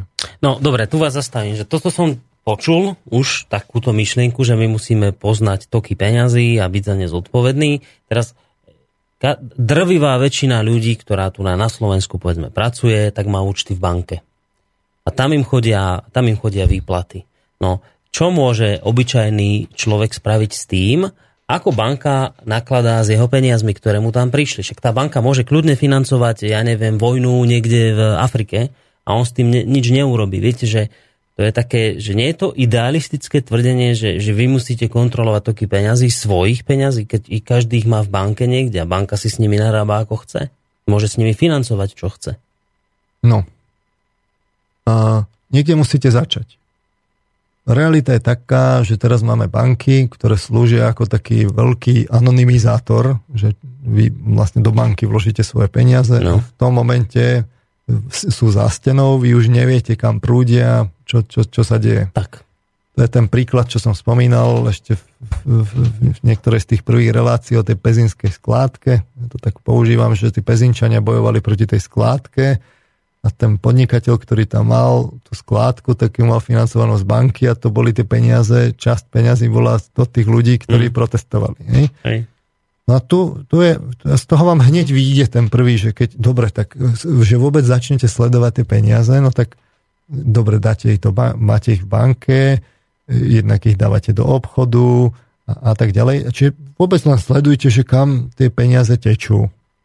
A teraz vy, keď prídete niekam, že ale tu sa zrazu akože stratia, ja neviem, že tam padnú do také diery a niekam odtečú, tam sa to spojí veľkými tokmi, tak, no tak potom prvá vec, ktorú musíte urobiť, je, že vy musíte s tým niečo urobiť, že tak e, dobre, tak keď neviem, že, že čo sa deje v bežnej banke s peniazmi, no tak by som sa mal snažiť, a to by malo, malo byť nejaké spo, spo, spojené úsilie, že teda buď tie banky urobia nejakú korekciu a stanú sa etickými bankami. Také a niečo vlastne, existuje vo svete. No. To nie, tie koncepty sú, hej, hmm. len, len si treba ujasniť tú, tú vlastne motiváciu. Čiže buď tie banky uh, sa postupia a vlastne do toho systému sa začne akoby vkladať tá idea, o ktorej sme hovorili, že, že to, to etická banka, to znamená, že, že tam je nejaká vlastne tá idea, že to mm-hmm. není len kapitalizmus, ale že to má nejakú ideu. Čiže začína to byť vyvážené Čiže, niečím, vyvažované, tak, hej? Tak, tak buď sa tie banky stanú etickými bankami, alebo potom tie peniaze do tých bank netreba dávať. Hej? Alebo sa snažiť, pokiaľ možno vlastne naozaj to, to vyhnúť. A keď to urobí kritická masa ľudí, tak vám garantujem, že tie banky budú mať aj produkty, ktoré, kde, kde budú sami deklarovať, že etické a, a je možné s tým niečo urobiť, alebo keď nie, no tak sú to potom ďalšie mechanizmy, ktoré sú známe, ja neviem, družstevné, e, vlastne spoločnosti a tak ďalej, kde si tí ľudia adresne medzi sebou vedia, ako to je, kto komu proste prečo požičiava a snažia si proste nejako vypomôcť. Možno by bolo riešením, bolo by vôbec riešením, ako okamžite vybrať peniaze z banky, že momentálne, keď sú tie také banky, aké sú, zatiaľ no toto, nie keby sú ste náhodou začal šíriť, tak to je šírenie poplašnej správy a to hneď by ste videl, že, že ste... Bol prúser, čo? Že, že by prišla žaloba. To, mm. A tu práve vidíte, že keď na, na, na to jadro toho systému ako trošku zatlačíte, tak okamžite zistíte, že to sú strašne zlé veci. Začne sa brániť. A hej, sa vám strašne zlé veci stať. Mm-hmm. Čiže e, aj podľa toho spoznáte, že, že kde sú tie kritické miesta, kde to je špeciálne zadratované. Čiže jeden z tých klasických príkladov je, že no, skúste založiť banku. Hej. To, to, je, to nejde. To, to, to a ide to. Ale ide to, strašná byrokracia, ale, problémy. Ale v podstate len pre oligarchov mm. to ide. Aj tí s tým majú problémy. Mm. Uh, čiže a nebudete vedieť určite všetko urobiť, ale prv, prvý krok je tam vôbec tá vedomosť o tých, o tých peniazoch, o tej vašej energii, lebo to je vaša životná energia. Vy musíte kopu svojho vedomia niekam vložiť a úsilia a vôle, aby ste za to dostali peniaze. A tu potom tu, to, je, to je de facto poukážka na vami vyložen, vynaloženú vôľu a tu, keď, tu potom musíte za, to, za svoju vôľu ste zodpovední. Takže kam, kam ju dávate. Čiže e, potom z toho sú vlastne také opatrenia, že, že dobre, tak jedna vec sú, sú, sú banky, tak teda určite sa dajú reformovať banky alebo nové produkty a tak ďalej. Trebalo by vedieť, že to by malo byť základné povedomie, koľko banky zarábajú, ako, na, na čom konkrétne zarábajú a tak ďalej. Samozrejme, e, kritické sú úvery. E, opäť manipulácia e, potrebné úvery, čiže najskôr vám nanútia vlastne konzum, aby ste si hneď v zapätí zobral, zobral vlastne dlh a keď, keď máte dlh, tak už ste z polovice zotročení, alebo z veľkej časti ste zotročení. Čiže dlhom sa treba vyhýbať a tu zase vidíte, že, že všetci vám svorne budú hovoriť, že ale tie dlhy to je základ systému, bez toho to nemôže fungovať. No môže to fungovať a práve tým, že sú, že sú dlhy, tak to vytvára tie nerovnováhy a extrémne koncentrácie kapitálu. A to je to, čo ide vlastne tým, ktorí vlastne tie finančné inštitúcie, aby len čo najviac ľudí, vlád a firiem bolo čo najviac zadlžených, lebo o tom to je mm. vlastne celé. Uh, druhá vec je, že kde nakupujete. Že ďalší krok je vôbec sledovať, že kam to tečie, že kto sú tí koncoví majiteľi, aké sú tie štruktúry tých spoločností, vôbec hierarchie, že kde sú tie oblasti záujmu a kde sú de facto monopoly a deformovaný trh a tak ďalej. E, čiže vôbec ako len také, že informačné portály vôbec, že, že, že ako to vlastne je, že komu, aké sektory dnes plať, patria, že mať vôbec už len taký informačný portál, že chcel by som, že dobre, tak keď si kúpim túto značku, tak kam to ide? Hej, že do koho rúk sa to v konečnom dôsledku dostane, tie moje peniaze. Koho som zasponzoroval. A, to je jedno opäť. Rovnako tak u nás, ako v zahraničí. A v zahraničí je to horšie, lebo vy potom zistíte, že tie korporácie, oni sú celosvetové, tam robia neplechu v rozvojových krajinách a tak ďalej, čiže vy môžete nariekať, že ako to majú tretí svet zle, keď vy nakupujete potom v nejakej korporácii, ktorá ich ktorá im tie podmienky vytvára, jasné. Čiže a to opäť nie sú nejaké nové myšlienky, to, to, toto je dávno, ale vôbec, že už len vytvoriť fakt informačný portál, kde to sledujete, No tak toto asi nikto nezasponzoruje z toho zahraničia, aby nejaký tretí sektor u nás takýto portál vytvoril nie, nie u nás, ale v zahraničí, ako to je. Mm-hmm. Hej.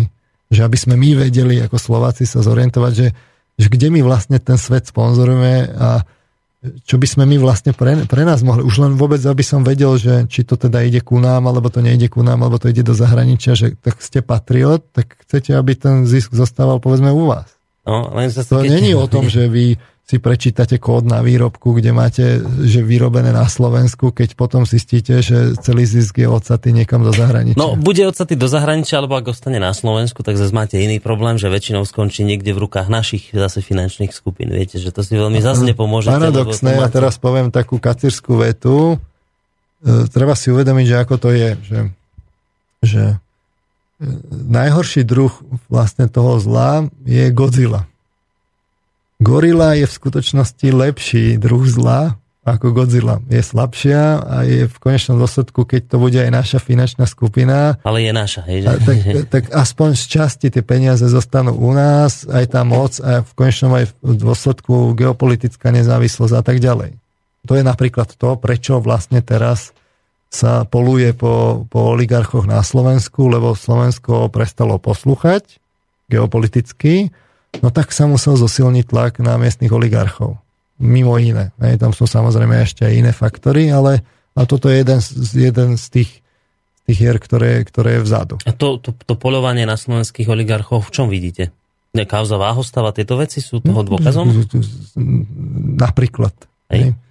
Čiže ale úplne najlepšie je podnik- podporovať to malé a stredné podnikanie. Vy nemusíte podporovať e, politikov, aby za vás podporovali malé a stredné podnikanie, uh-huh. lebo ako som hovoril, od, pri, v politike oveľa nejde. V skutočnosti vy podporujete malé a stredné podnikanie tým, že si u nich kupujete vlastne služby a tovar. Tam je skutočná voľba, ktorú vy robíte. A to, toto by ste si mali byť vedomi, že že jednoducho ide naozaj o to, že tou kúpou výrobku vy niekoho ehm, sponzorujete. Tam je nejaká marža vždy. Samozrejme, ehm, okrem marže je tam ešte potom aj kopu zložiek, ale jedna je napríklad, že tá manipulácia.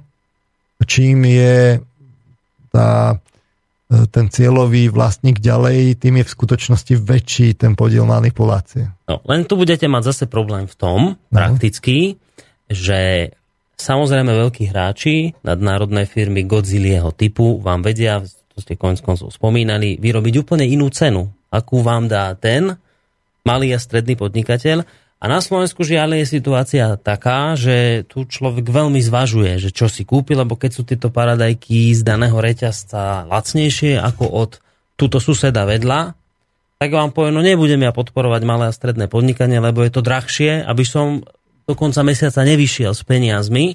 Takže ja vlastne, ako máte pravdu, pán Marman, všetko je pekné, ale nakoniec tú Godzilla preca, lebo, lebo budem mať v konečnom dôsledku e, viac peňazí vo vrecku. Mi ostane. No, potom vo výsledku je jasné, že ten, ten obojok, ktorý máte na hrdle, už bude len horší. Vy musíte byť pripravení na tom, že ten váš boj bude niečo stáť. Toto nebude zadarmo, to nikto za vás neurobí. Buď s tým chcete niečo urobiť a preto budete musieť aj niečo obetovať a čím viacej s tým chcete niečo urobiť, tým viacej s tým budete musieť niečo obetovať. Alebo s tým nechcete nič urobiť a ako obojok, ktorý máte okolo krku, vám vyhovuje a v takom prípade počúvate nesprávnu reláciu. Naozaj si to treba uvedomiť, že, že čím je ten vlastník koncový vzdialenejší, tým je väčší, väčšie percento tej manipulácie, lebo ten, ten, ten, tých prostriedkov, ktoré idú do, do, do plošnej manipulácie prostredníctvom reklamy. To, to je väčší podiel a e, skutočnosť je ale taká, že, že vy keď vypnete, preto som hovoril, že ten, ten prvý krok je vypnúť tú manipuláciu, vy keď vypnete tú manipuláciu, tak zistíte, že fúru veci nepotrebujete. Teda keď vypnete reklamu, hovoríte. Keď vypnete reklamu. Hmm. A tam, že zhra, tie zvýšené náklady hraťte z toho, že, že vypnete manipuláciu a zistíte, že niečo naozaj nepotrebujete. Že to kupujete len kvôli, ako sme si to analyzovali, kvôli tým druhým. Nie kvôli sebe, kvôli tým druhým budete musieť niečo obetovať. No tak buď chcete chodiť e, vlastne akože v, v trendy oblečení, e, ktoré vlastne je prečo trendy? No, no lebo niekto zaplatil tú manipuláciu, že to je trendy, alebo ale potom vlastne tie peniaze vlastne odchádza, dávate automaticky niekam preč. Mm. Alebo jednoducho si poviete, že, že tak ale idete s tým systémom niečo robiť a potom ale nemôžete byť vlastne trendy oblečení. A, alebo môžete, keď, keď to bude ako vlastne fakt ako lokál patriotské, ale buď podporujete to malé a stredné podnikanie, ale vy keď dáte do toho svojho regiónu peniaze, tak čím viac to bude robiť ľudí, tak tým viacej bude ten, ten región bohatý a tie peniaze sa budú vrácať aj ku vám. To si treba ujasniť. Hey, a vy ste ešte hovorili, že treba si uvedomiť aj tú vec, že čím je uh, akoby ten dodávateľ vzdialenejší, tak tým je tam viac, ako ste podali, manipulácií. No, väčší podiel. Väčší reklamy. podiel manipulácií, reklamy a tak, ale kde si v tých úvodných častiach tejto našej relácie sme zároveň hovorili, že ale zároveň musíte rátať aj s tým, že je tam nie len že väčší podiel manipulácií, ale aj väčší podiel svinstiev, ktoré bude vyložené na vás robiť, pretože tam sa už potom uplatňuje tá anonimita.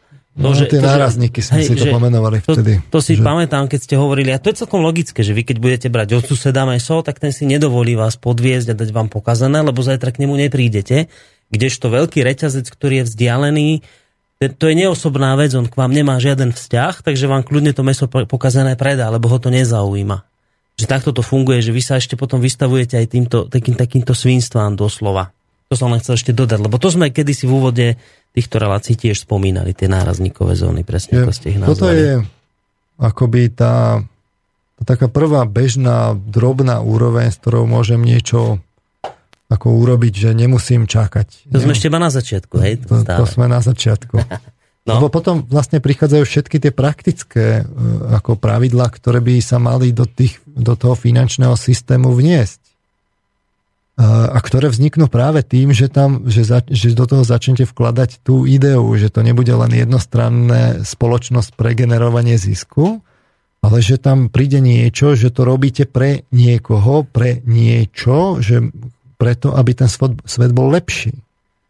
Čiže inými slovami povedané, začnete vyvažovať tú, tú hodnotovú orientáciu, že to nebude len na, na, na vonok zamerané, ale že to fakt bude mať nejakú ideu, že, že nejaký cieľ, ktorý je nejaký v konečnom dôsledku mravný, etický, pre ktorý ten priemysel vôbec ako funguje. Mm-hmm. Čiže vám sa potom, keď vy tú, tú ideu začnete vkladať do tých pravidel, tak sa vám zrazu začne otvárať ten priestor, že, že čo robiť vlastne s týmto prebujnelým systémom, tak aby nebol prebujnelý. A to, to, to, to sú veľmi jednoduché ako veci, stačí len sa zamyslieť na tú motiváciu, že, že robiť niečo len pre zisk je amorálne v skutočnosti. To vedie ku konzumu, ktoré, ktorý spolahlivo ničí tú spoločnosť cez generácie. Hmm. Čiže túto motiváciu jednoducho, keď niekto má, tak si treba uvedomiť, že to je katastrofálne. To bude deformovať všetky tie pravidla v tom, v tom, v tom štáte a v spoločnosti. A v, konkrétne, keď teraz hovoríme o finančnom systéme tak, a hospodárskom, tak, tak to. Čiže vy tam potrebujete vlastne si, si uvedomiť, že no dobré, ale vy, vy keď niečo robíte, tak by to malo mať nejaký cieľ. A nie je ten finančný zisk. Že potom vy sa dostanete k takým veciam, že, že no dobre, ale keď vy, vy keď, e, že, že keď vy ste investor, ktorý investuje niečo, že, pre, že zmysluplne, že, že hľadá nejaký ú, ako zmysel danej veci, no tak buď to robíte pre tú vec, alebo to robíte pre seba, Ale nemôže to byť tak, že vám voči o, o tú vec vôbec nejde a vám ide len o ten váš zisk. Že vás nezaujíma, že čo to je. Mm-hmm. A to my presne nezmáme tento systém. Ten kapitalistický, akože čisto kapitalistický, že je vlastne jedno, čo robím, že je jedno, či ja dodám zbranie, kde sa to tam postrela v Afrike. Dôležité je, že či koľko ja budem mať dividend z toho. No tak vy keď, vy keď máte, že ide o ten zmysel a nie o tú, o, tú, o tú motiváciu toho zisku, no tak potom vám z toho príde celkom prirodzené tie pravidla, že no ale keď ide o zmysel, no tak ty, nie, tak ty by si mal potom, ty keď dávaš niekam peniaze, tak by si to mal za prvé rozmyslieť a za druhé nemôžeš ich hneď za päti vytiahnuť. Prečo by si ich vyťahoval? Však ti ide o tú vec, nie?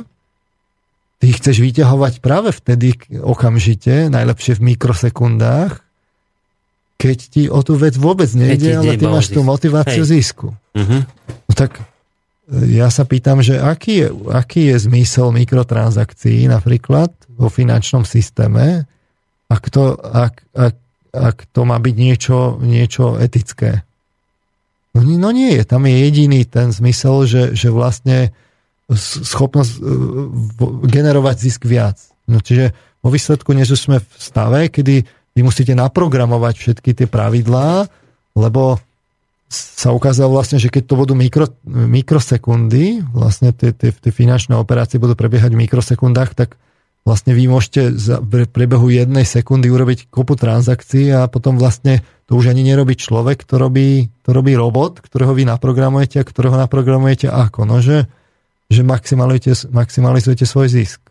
E, dáme jeden mail teraz, prišiel od Jána, že nesúhlasil by som s tým výrokom o pokazenom mese na trhovisku predávajú ľudia tiež pohnité a splesnené ovoci a zeleninu a sú ochotní vám aj zle vydať, len aby vás oškobali. Preto neostáva nič iné, než skôr nakupovať u veľkoreťazcov. Ako človek môže podporovať okolitých predajcov, keď tí sú schopní vás oškobať? No, i, však samozrejme môžu vám predať, ale to je už potom vaša hlúposť, keď tam znova pôjdete kupovať. Keď tam nepôjdete, no tak si to nedovolia. Však podľa mňa je to o tom, že, že vy musíte nastaviť látku kvality, e, ku ktorej sa oni musia priblížiť, pokiaľ jednoducho vám niečo pokazené predajú a vy tam aj tak zavítate, no tak budú predávať ďalej pokazené. Ale keď im dáte jasne je ten vzťah, že keď už máte s nejakým predajcom vzťah, že vy ho poznáte, on si ani nedovolí už vás potom ošmeknúť, lebo to je, o tom je tá, tá, tá osobná prestíž, že už vie, vy poznáte, u koho nakupujete, on pozná vás, už vie, že keby, keby robil pokutné veci, tak to celé skončí, čiže naozaj je to o tom, o, o tom vybudovať vzťah a, a tu je to práve, že my máme spoločnosť, kde ten obchod prebieha úplne anonymizovane. Mm-hmm. To, to, a to, to je práve zlé, lebo to, to by ne, to, aká je tá motivácia, ak prebieha obchod anonymizovanie? Tam, tam zase máte tú motiváciu, že vy predáte hoci komu, a keď je úplný zloduch z neho, tak vy mu predáte, ja neviem, zbráne. Nie? Však ide, keď nevie, vy nechcete ani vedieť, kto tam je, predávate zbranie, no tak to len zoberte, že, že naozaj potom, keď vy predávate anonymne, tak je to o tom zisku. Vás nezaujíma, komu predávate, čo predávate, ide o to zinkasovať zisk a najlepšie využiť tie anonymizačné technológie, čo najväčšieho územia, čo najrychlejšie vybrať zisk. No to je práve ono. Mm-hmm. Čiže tam sme hovorili vlastne o tom, o tom, o, tom, o tej dĺžke tej investície. Že naozaj by to malo byť také, že, že sledujte pri tých, pri tých, eh, pri tých jednotlivých parametroch toho, toho obchodného systému, legislatívneho systému, takže že aká je tam tá motivácia. Príklad, hej, že človek dnes môže vlastniť neobmedzený počet spoločností mm-hmm. obchodných za právnických e, subjektov tak si položme otázku, že, že do, dobre, ale tá motivácia je teda aká za tým, že vlastním 150 spoločností, ktoré, ktoré normálne fungujú a ja som vlastník. Je, je to v poriadku, alebo to nie je v poriadku?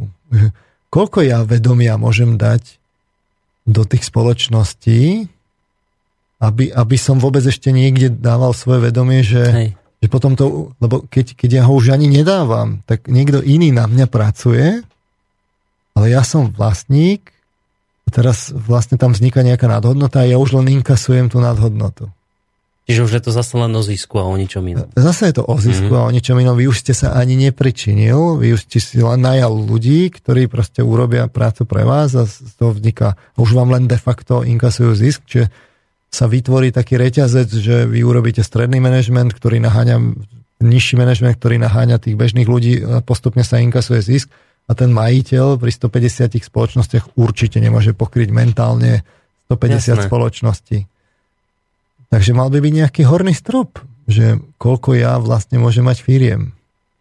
Mal by byť aj nejaký, ako v závislosti od počtu zamestnancov. Ja keď mám 1500 ľuďovú firmu, e, tak asi budem mať, že mať 10 firiem, kde každá má 5000 zamestnancov, je asi trochu iná námaha, ako mať 10 firiem, kde každá je dvoj, ľuďový človek. Tak tam asi môžem venovať to, to úsilie, ale, ale tam asi nemôžem, že to asi není celkom korektné takto vlastne vznikajú práve tie koncentrácie toho, toho, toho kapitálu, kde sa vlastne spôsobí, že, že tí vlastníci vyberajú zisk od nich, kde neprispeli.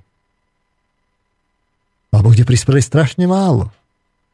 Že, sú tam len písaní, ale vlastne ten systém umožnil vyberať e, nespravodlivo zisk od, od iných ľudí, kde, kde sa potom koncentruje, kde samozrejme t- tieto ko- veľké koncentráty sa potom použijú vlastne na Godzilla.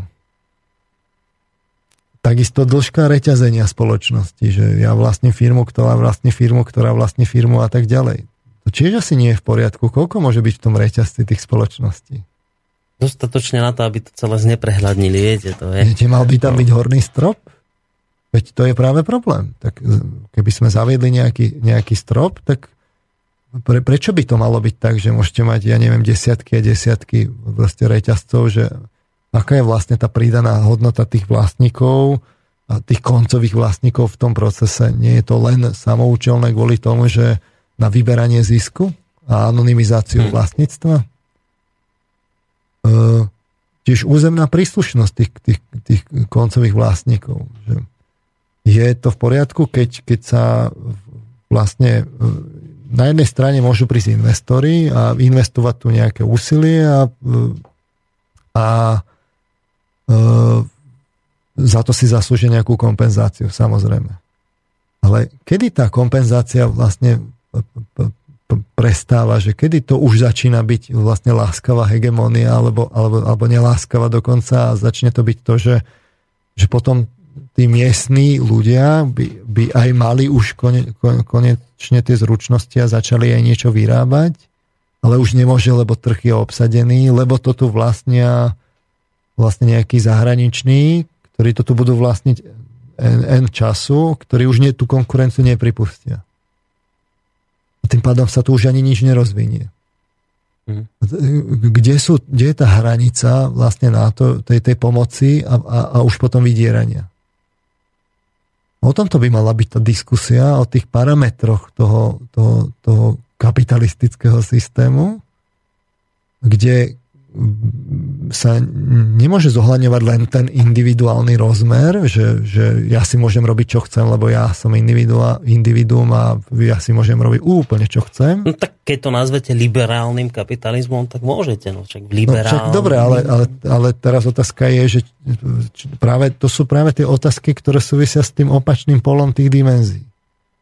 Že tá zdravá spoločnosť vykazuje naozaj to, že a to, a to vieme, že že to bohatstvo je distribuované vlastne rovnomernejšie medzi, medzi, medzi ľudí, tí sú zaaktivovaní, e, akti, aktívne participujú na ekonomike vo svojom regióne a tak ďalej. Čiže to, toto my vieme, že tak by to malo byť. Uh-huh. Že ideálne by bolo, keby my sme tu si sami pre seba niečo e, robili, aktívne bolo by to, boli by všetci vtiahnutí do toho procesu a nejaká nadhodnota, aby sa tu aj distribuovala a prípadne potom by vznikol, vznikol priestor vlastne s tou nadhodnotou niečo robiť aj v tom medzinárodnom meradle.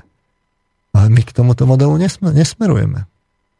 My, my, my ho máme značne vychýlený. A prečo? No lebo máme liberálny kapitalizmus. teraz to netreba tak chápať, že tu treba zaviesť ako socializmus komunistického typu mm-hmm. a tu treba zaviesť vôbec tú diskusiu o tých parametroch toho to, to, to systému. No ale tú diskusiu nikto nenastolí tu, pretože to tým ľuďom momentálne takto vyhovuje, ktorý no, ten systém je. Práve a teraz... preto sa to my o tom rozprávame, lebo lebo, lebo, keď, lebo vieme, že z tých, z, tých, z tých mainstreamových médií toto nepríde, alebo príde tak nejako deformované a majú iné veci na práci. Tak, tak, ale tak potom musí vzniknúť tá alternatíva, tá, tá diskusia musí vzniknúť uh, vlastne na pôde tých, tých slobodných médií, a jedna z vecí, ktorú môžu ľudia robiť, že začnú o tom diskutovať, začnú to precizovať, začnú vôbec rozoberať tie modely a začnú popisovať tie chyby toho systému a navrhovať nejaké alternatívy. Tak, aby, aby dotlačili v konečnom dôsledku aj, aj tú diskusiu tak, že tie, už aj tie mainstreamové médiá budú pod tlakom, že oni rozoberajú proste jednostrannosti a že, že, že prídu aj nejaké, nejaké nové témy a začne, začne výrvar. To môžem urobiť. Ne, nepotrebujem čakať na niekoho, že, že či sa niekto v, v nejakej západnej krajine láskavo uráči nám to tu povoliť. Hej, alebo, alebo nejaká gorila miestna sa ako nám to dovolí. Na to nepotrebujeme čakať. My toto môžeme, môžeme popisovať, tieto modely a môžeme popisovať, že kde sú tie e, slabiny toho systému, kde ho treba naprávať. Uh, že vlastne počet spoločností, dĺžka zreťazenia, vlastníctva, všetko to, čo práve vytvára tie, tie obrovské koncentráty, ktoré sú ale tým problémom. Ďalej vôbec ako popisy tých, práve to, čo tú koncentráciu umožňuje, že aké sú tie mechanizmy, ktoré, ktoré tomu môžu zabrániť alebo to korigovať práve v tej horizontálnej integrácii, vertikálnej integrácii. Ale územný dosah, e, viazanosť majetku v čase. Ďalší príklad je, ja neviem, nahradenie ľudskej práce. My teraz čelíme e, automatizácii, elektronizácii, robotizácii. Hm. Ale to v konečnom dôsledku e, berie prácu ľuďom. Si to zoberte, že my dnes už vlastne môžeme si predstavte, že čomu čelíme? Čelíme tomu, že vznikla obrovská nadhodnota, ktorá je v rukách pár ľudí ktorá, kde oni si vlastne postupne čo robia? No, nahrádzajú ľudskú prácu, čiže to, že akoby najímali tých, tých, tých, tých ostatných ľudí, nahrádzajú čoraz viac a viac e, robotickými, elektronickými prvkami. Čiže inými slovami povedané, nepotrebujú tých ľudí. A za chvíľu, a to, a to vďaka tomu, že, že je tá koncentrácia tej, toho kapitálu a tej moci proste extrémna. Lebo keby to tak nebolo, no tak by e, z toho, z tej elektronizácie a robotizácie mohol profitovať širší okruh ľudí. Mm-hmm. Ale práve tým, že tá, tá koncentrácia je obrovská a my tu máme to, ten, ten aspekt tej, to, to, tej, tej robotizácie a elektronizácie, tak tí ľudia z toho vypadávajú, ale nemajú za to kompenzáciu. Lebo to, to, to je akože to je amorálne v kapitalistickom systéme, že teda keď, keď, keď niekomu vznikne elektronizáciou s tým, že on vlastne používa zdroje, používa krajinu na, na výrobu a, a a zavedie tam vlastne čisto robotizované fabriky, tak všetci ostatní sa už len môžu pozerať on, a už len u neho nakupovať a byť de facto otrokmi.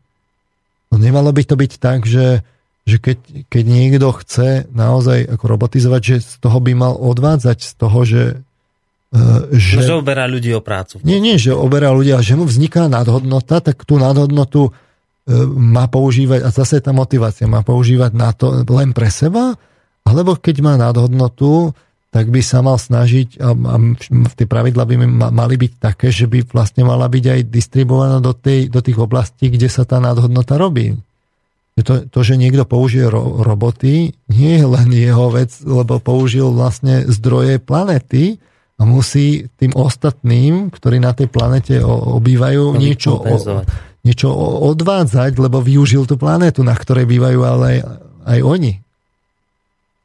Čiže táto sa dá rôzne filozoficky pozerať, ale faktom je, že by mala byť zavedená nejaká kompenzácia pre tých ľudí a tí by sa mohli paradoxne venovať niečomu užitočnejšiemu, niečo, čo by malo zmysel, kde sa vlastne oni oslobodili od tej otročiny môžu robiť niečo užitočné pre spoločnosť. Trošku vás preruším, lebo myslím, že máme poslucháča na telefónnej linke, ak vydržal, alebo poslucháčku. No nech sa páči. Som preto, práve na to chcem reagovať a pekne to pán povedal dokonca vlastne tak, ako to povedať mal, lebo ja som, e, no, som mechanik na aj počítačom riadených strojov vlastne a ja som to robil v 88. 89. roku vlastne na tom prelome a vtedy to vlastne bolo tak, že tí ľudia okamžite dostali bývanie a tak ďalej a tak ďalej a boli to vlastne tieto robotické stroje. Keď padol 89. padol systém, tak prišli páni z banky, všetko odrazu bolo zauverované a za pár rokov už tie stroje neexistovali na Slovensku. Išli do Turecka a kade tade. Čiže ono, teraz potom oni urobili vlastne to, že oni skúpili tieto pozemky a mali lacných robotov v ľuďoch pretože túto človek stal v minimum peňazí a tie roboty stali obrovské peniaze. No a vlastne na týchto nízkych e, príjmoch tých ľudí si vybudovali potom e, zázemie na to, aby mohli teraz kúpiť roboty a nakopať ľudí do zadku, lebo už, za, už sa im dvihli ceny, už sa im dvihli platy. Hej, a ako hovoríte, presne tak, tie kompenzácie, komunisti to mali vymyslené tak, že tie kompenzácie urobia tak, že urobia veľa robotníkov, nabuchajú a budú vládnuť hlupým robotníkom, aspoň tak mi to prípadalo, že sa im to bude ľahšie a vlastne urobili to, čo chceli urobiť. Ja si myslím, že ten prevrat celý to už bolo naplánované. A vlastne to, čo sme my postavili, tie roboty, to, nie, to na západe, možno, že mali niečo také, ale tak vlastne im to nikto nikdy nepostavil. Viete, to ako, e, kedy si sa na západ, keď sa išlo, tak si nemohol fotiť podniky. Ani doteraz nemôžeš fotiť podniky. A to, keď prišli západňari, mohli si nielen že odfotiť, oni si to mohli za babku kúpiť. Alebo pre nich, pre nich ten peniaz nebol taký ako pre nás. Ja som na, tu, na tých 10 mariek sa musel robiť inak tu, ako musel na nich robiť inak Nemec. Hej? A mm, jednoducho celé to, bol, celé to bola jedna veľká krádež a ako hovoríte, robotizácia ona už existovala, v 80 rokoch existovala, ja som sa za to, vyuč, som sa za to učil, no vlastne to bola matka, ale to je jedno. Uh, už existoval vtedy. No. A existovalo to tak, že tým ľuďom dali aspoň bývanie a takto to kompenzovali. Lenže kompenzovať by som to mal, mal práve že tým, že keď odľahčím prácu, tak ľudia namiesto toho, aby pracovali manuálne, by mali začať uh, pracovať uh, myslou a myslel tak, že aby, keď už za nich robiť niečo robot, tak aby vymýšľali, čo má robiť ten robot, aby to bolo dobre pre spoločnosť.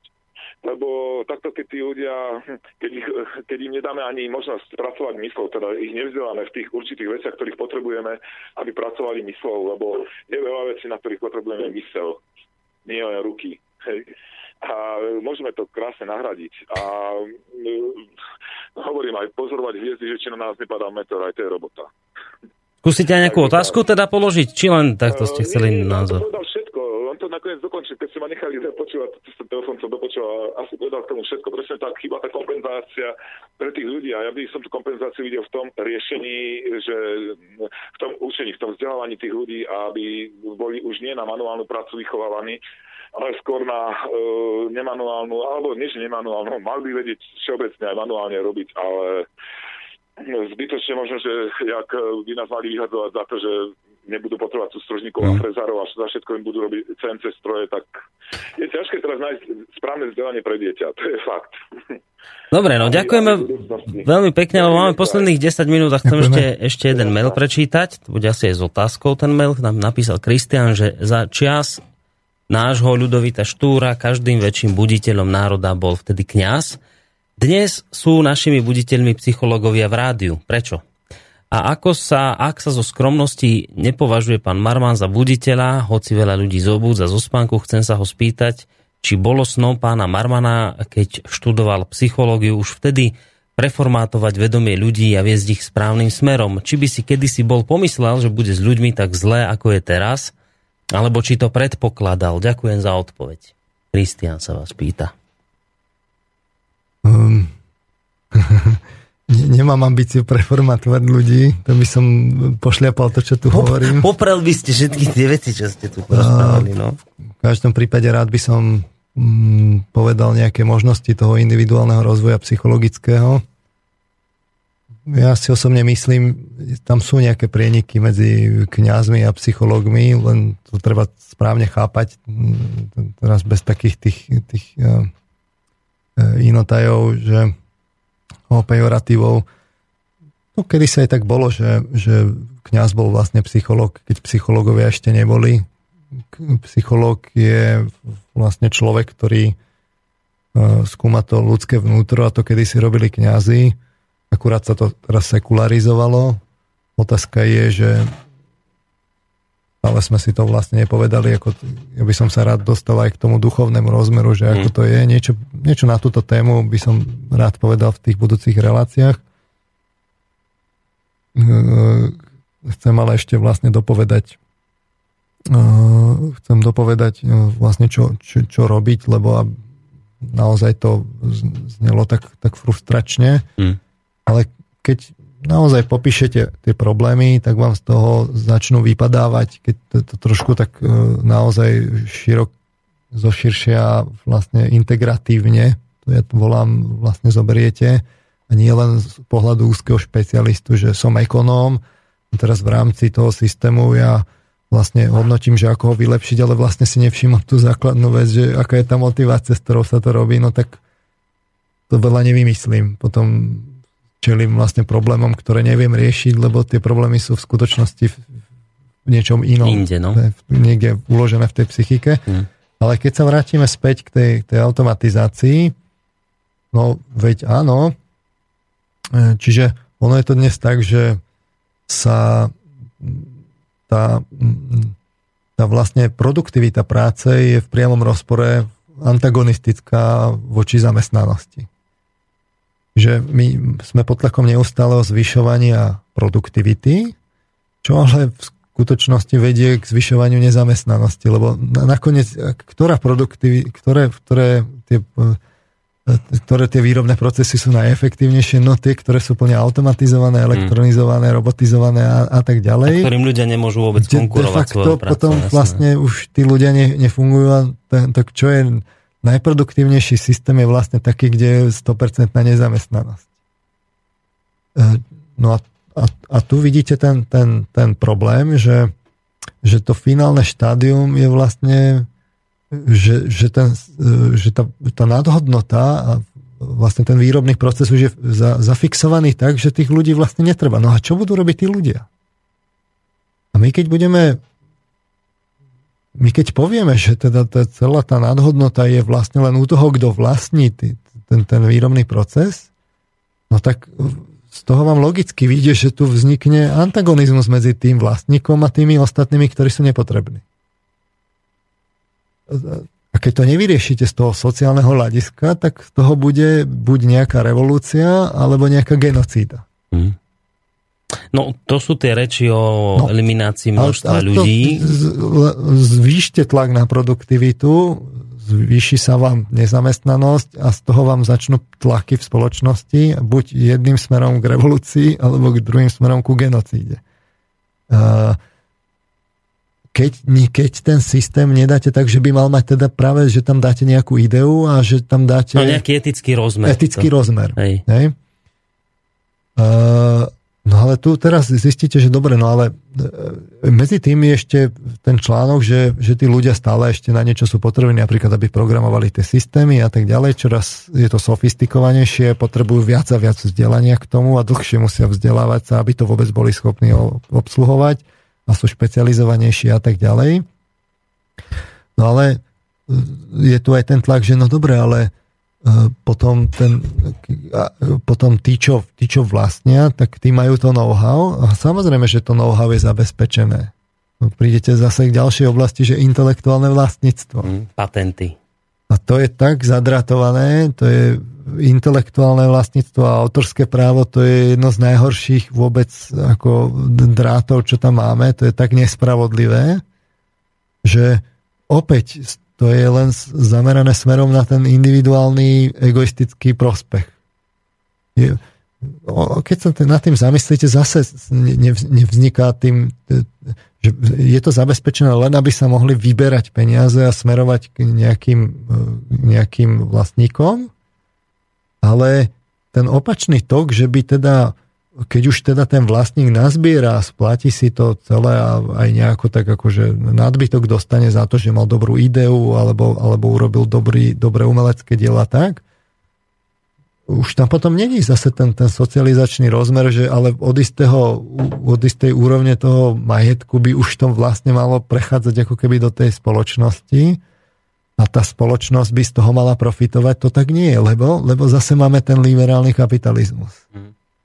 A potom ale z toho vznikajú aj geopolitické nerovnováhy, že potom sa to vlastníctvo intelektuálne E, vlastne koncentruje v tých bohatých krajinách a tie, tie chudobné zaostávajú a už vlastne ani nemajú šancu to všetko dobehnúť. Ani nie, nie, nie je poriadne možnosť, ako to rozbehnúť. Jediný... Lebo čo, lebo pod hrozbou súdov nemôžu s týmito... Nadnárodná legislatíva, ktorá sa im proste vnúti, mm-hmm. rešpektovanie autorského práva intelektuálneho vlastníctva, to je hneď z prvých vecí, čo je im nanútená, samozrejme. Mm. A keď to chcú, keď chcete vôbec akože napredovať, tak musíte prijať vlastne tých vlastníkov, ktorí to u vás musia kúpiť a, a takto vzniká láskavý hegemonizmus, ktorý vôbec nie je láskavý, ale je to otroctvo nového, no, nového veku. No počujte, musíme končiť, pán Marman. Uvedomujete si to?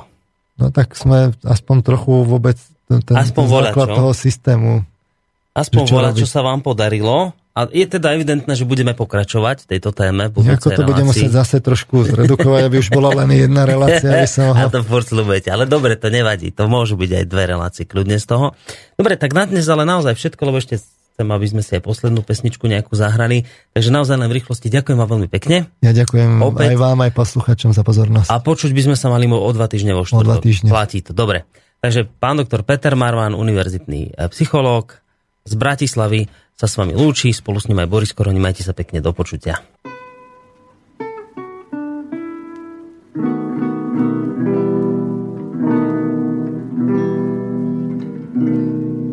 Ven z šedivých baráků vylezly maškary v ledovém jitru v den posoudné noci.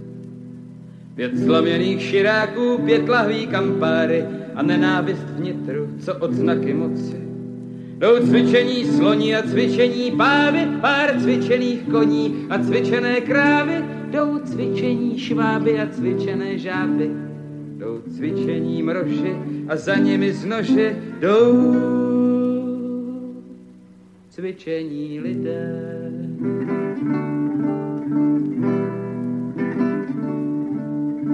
Mráz dohnal jak po klusu, plameny šlehají, modře a zlatě jak žíravé růže. A na půlce globusu maškary čekají v přepestrém šatě a zbyčíky z kůže. A cvičené krysy a volavčí pera a tak jako kdysi a tak jako včera i dnešní den znova vždy bojí se slova. A s dětskými vlčky zas točíce mlčky i cvičení lidé.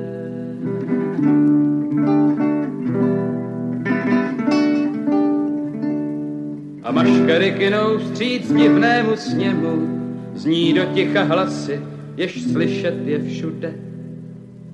Až soudné dny minou, že konec je všemu, jen na věčné časy, že maso pust bude. Jdou cvičení sloni a cvičení pávy, pár cvičených koní a cvičené krávy. Jdou cvičení šváby a cvičené žáby. Jdou cvičení mroži a za nimi z nože dál. Jdou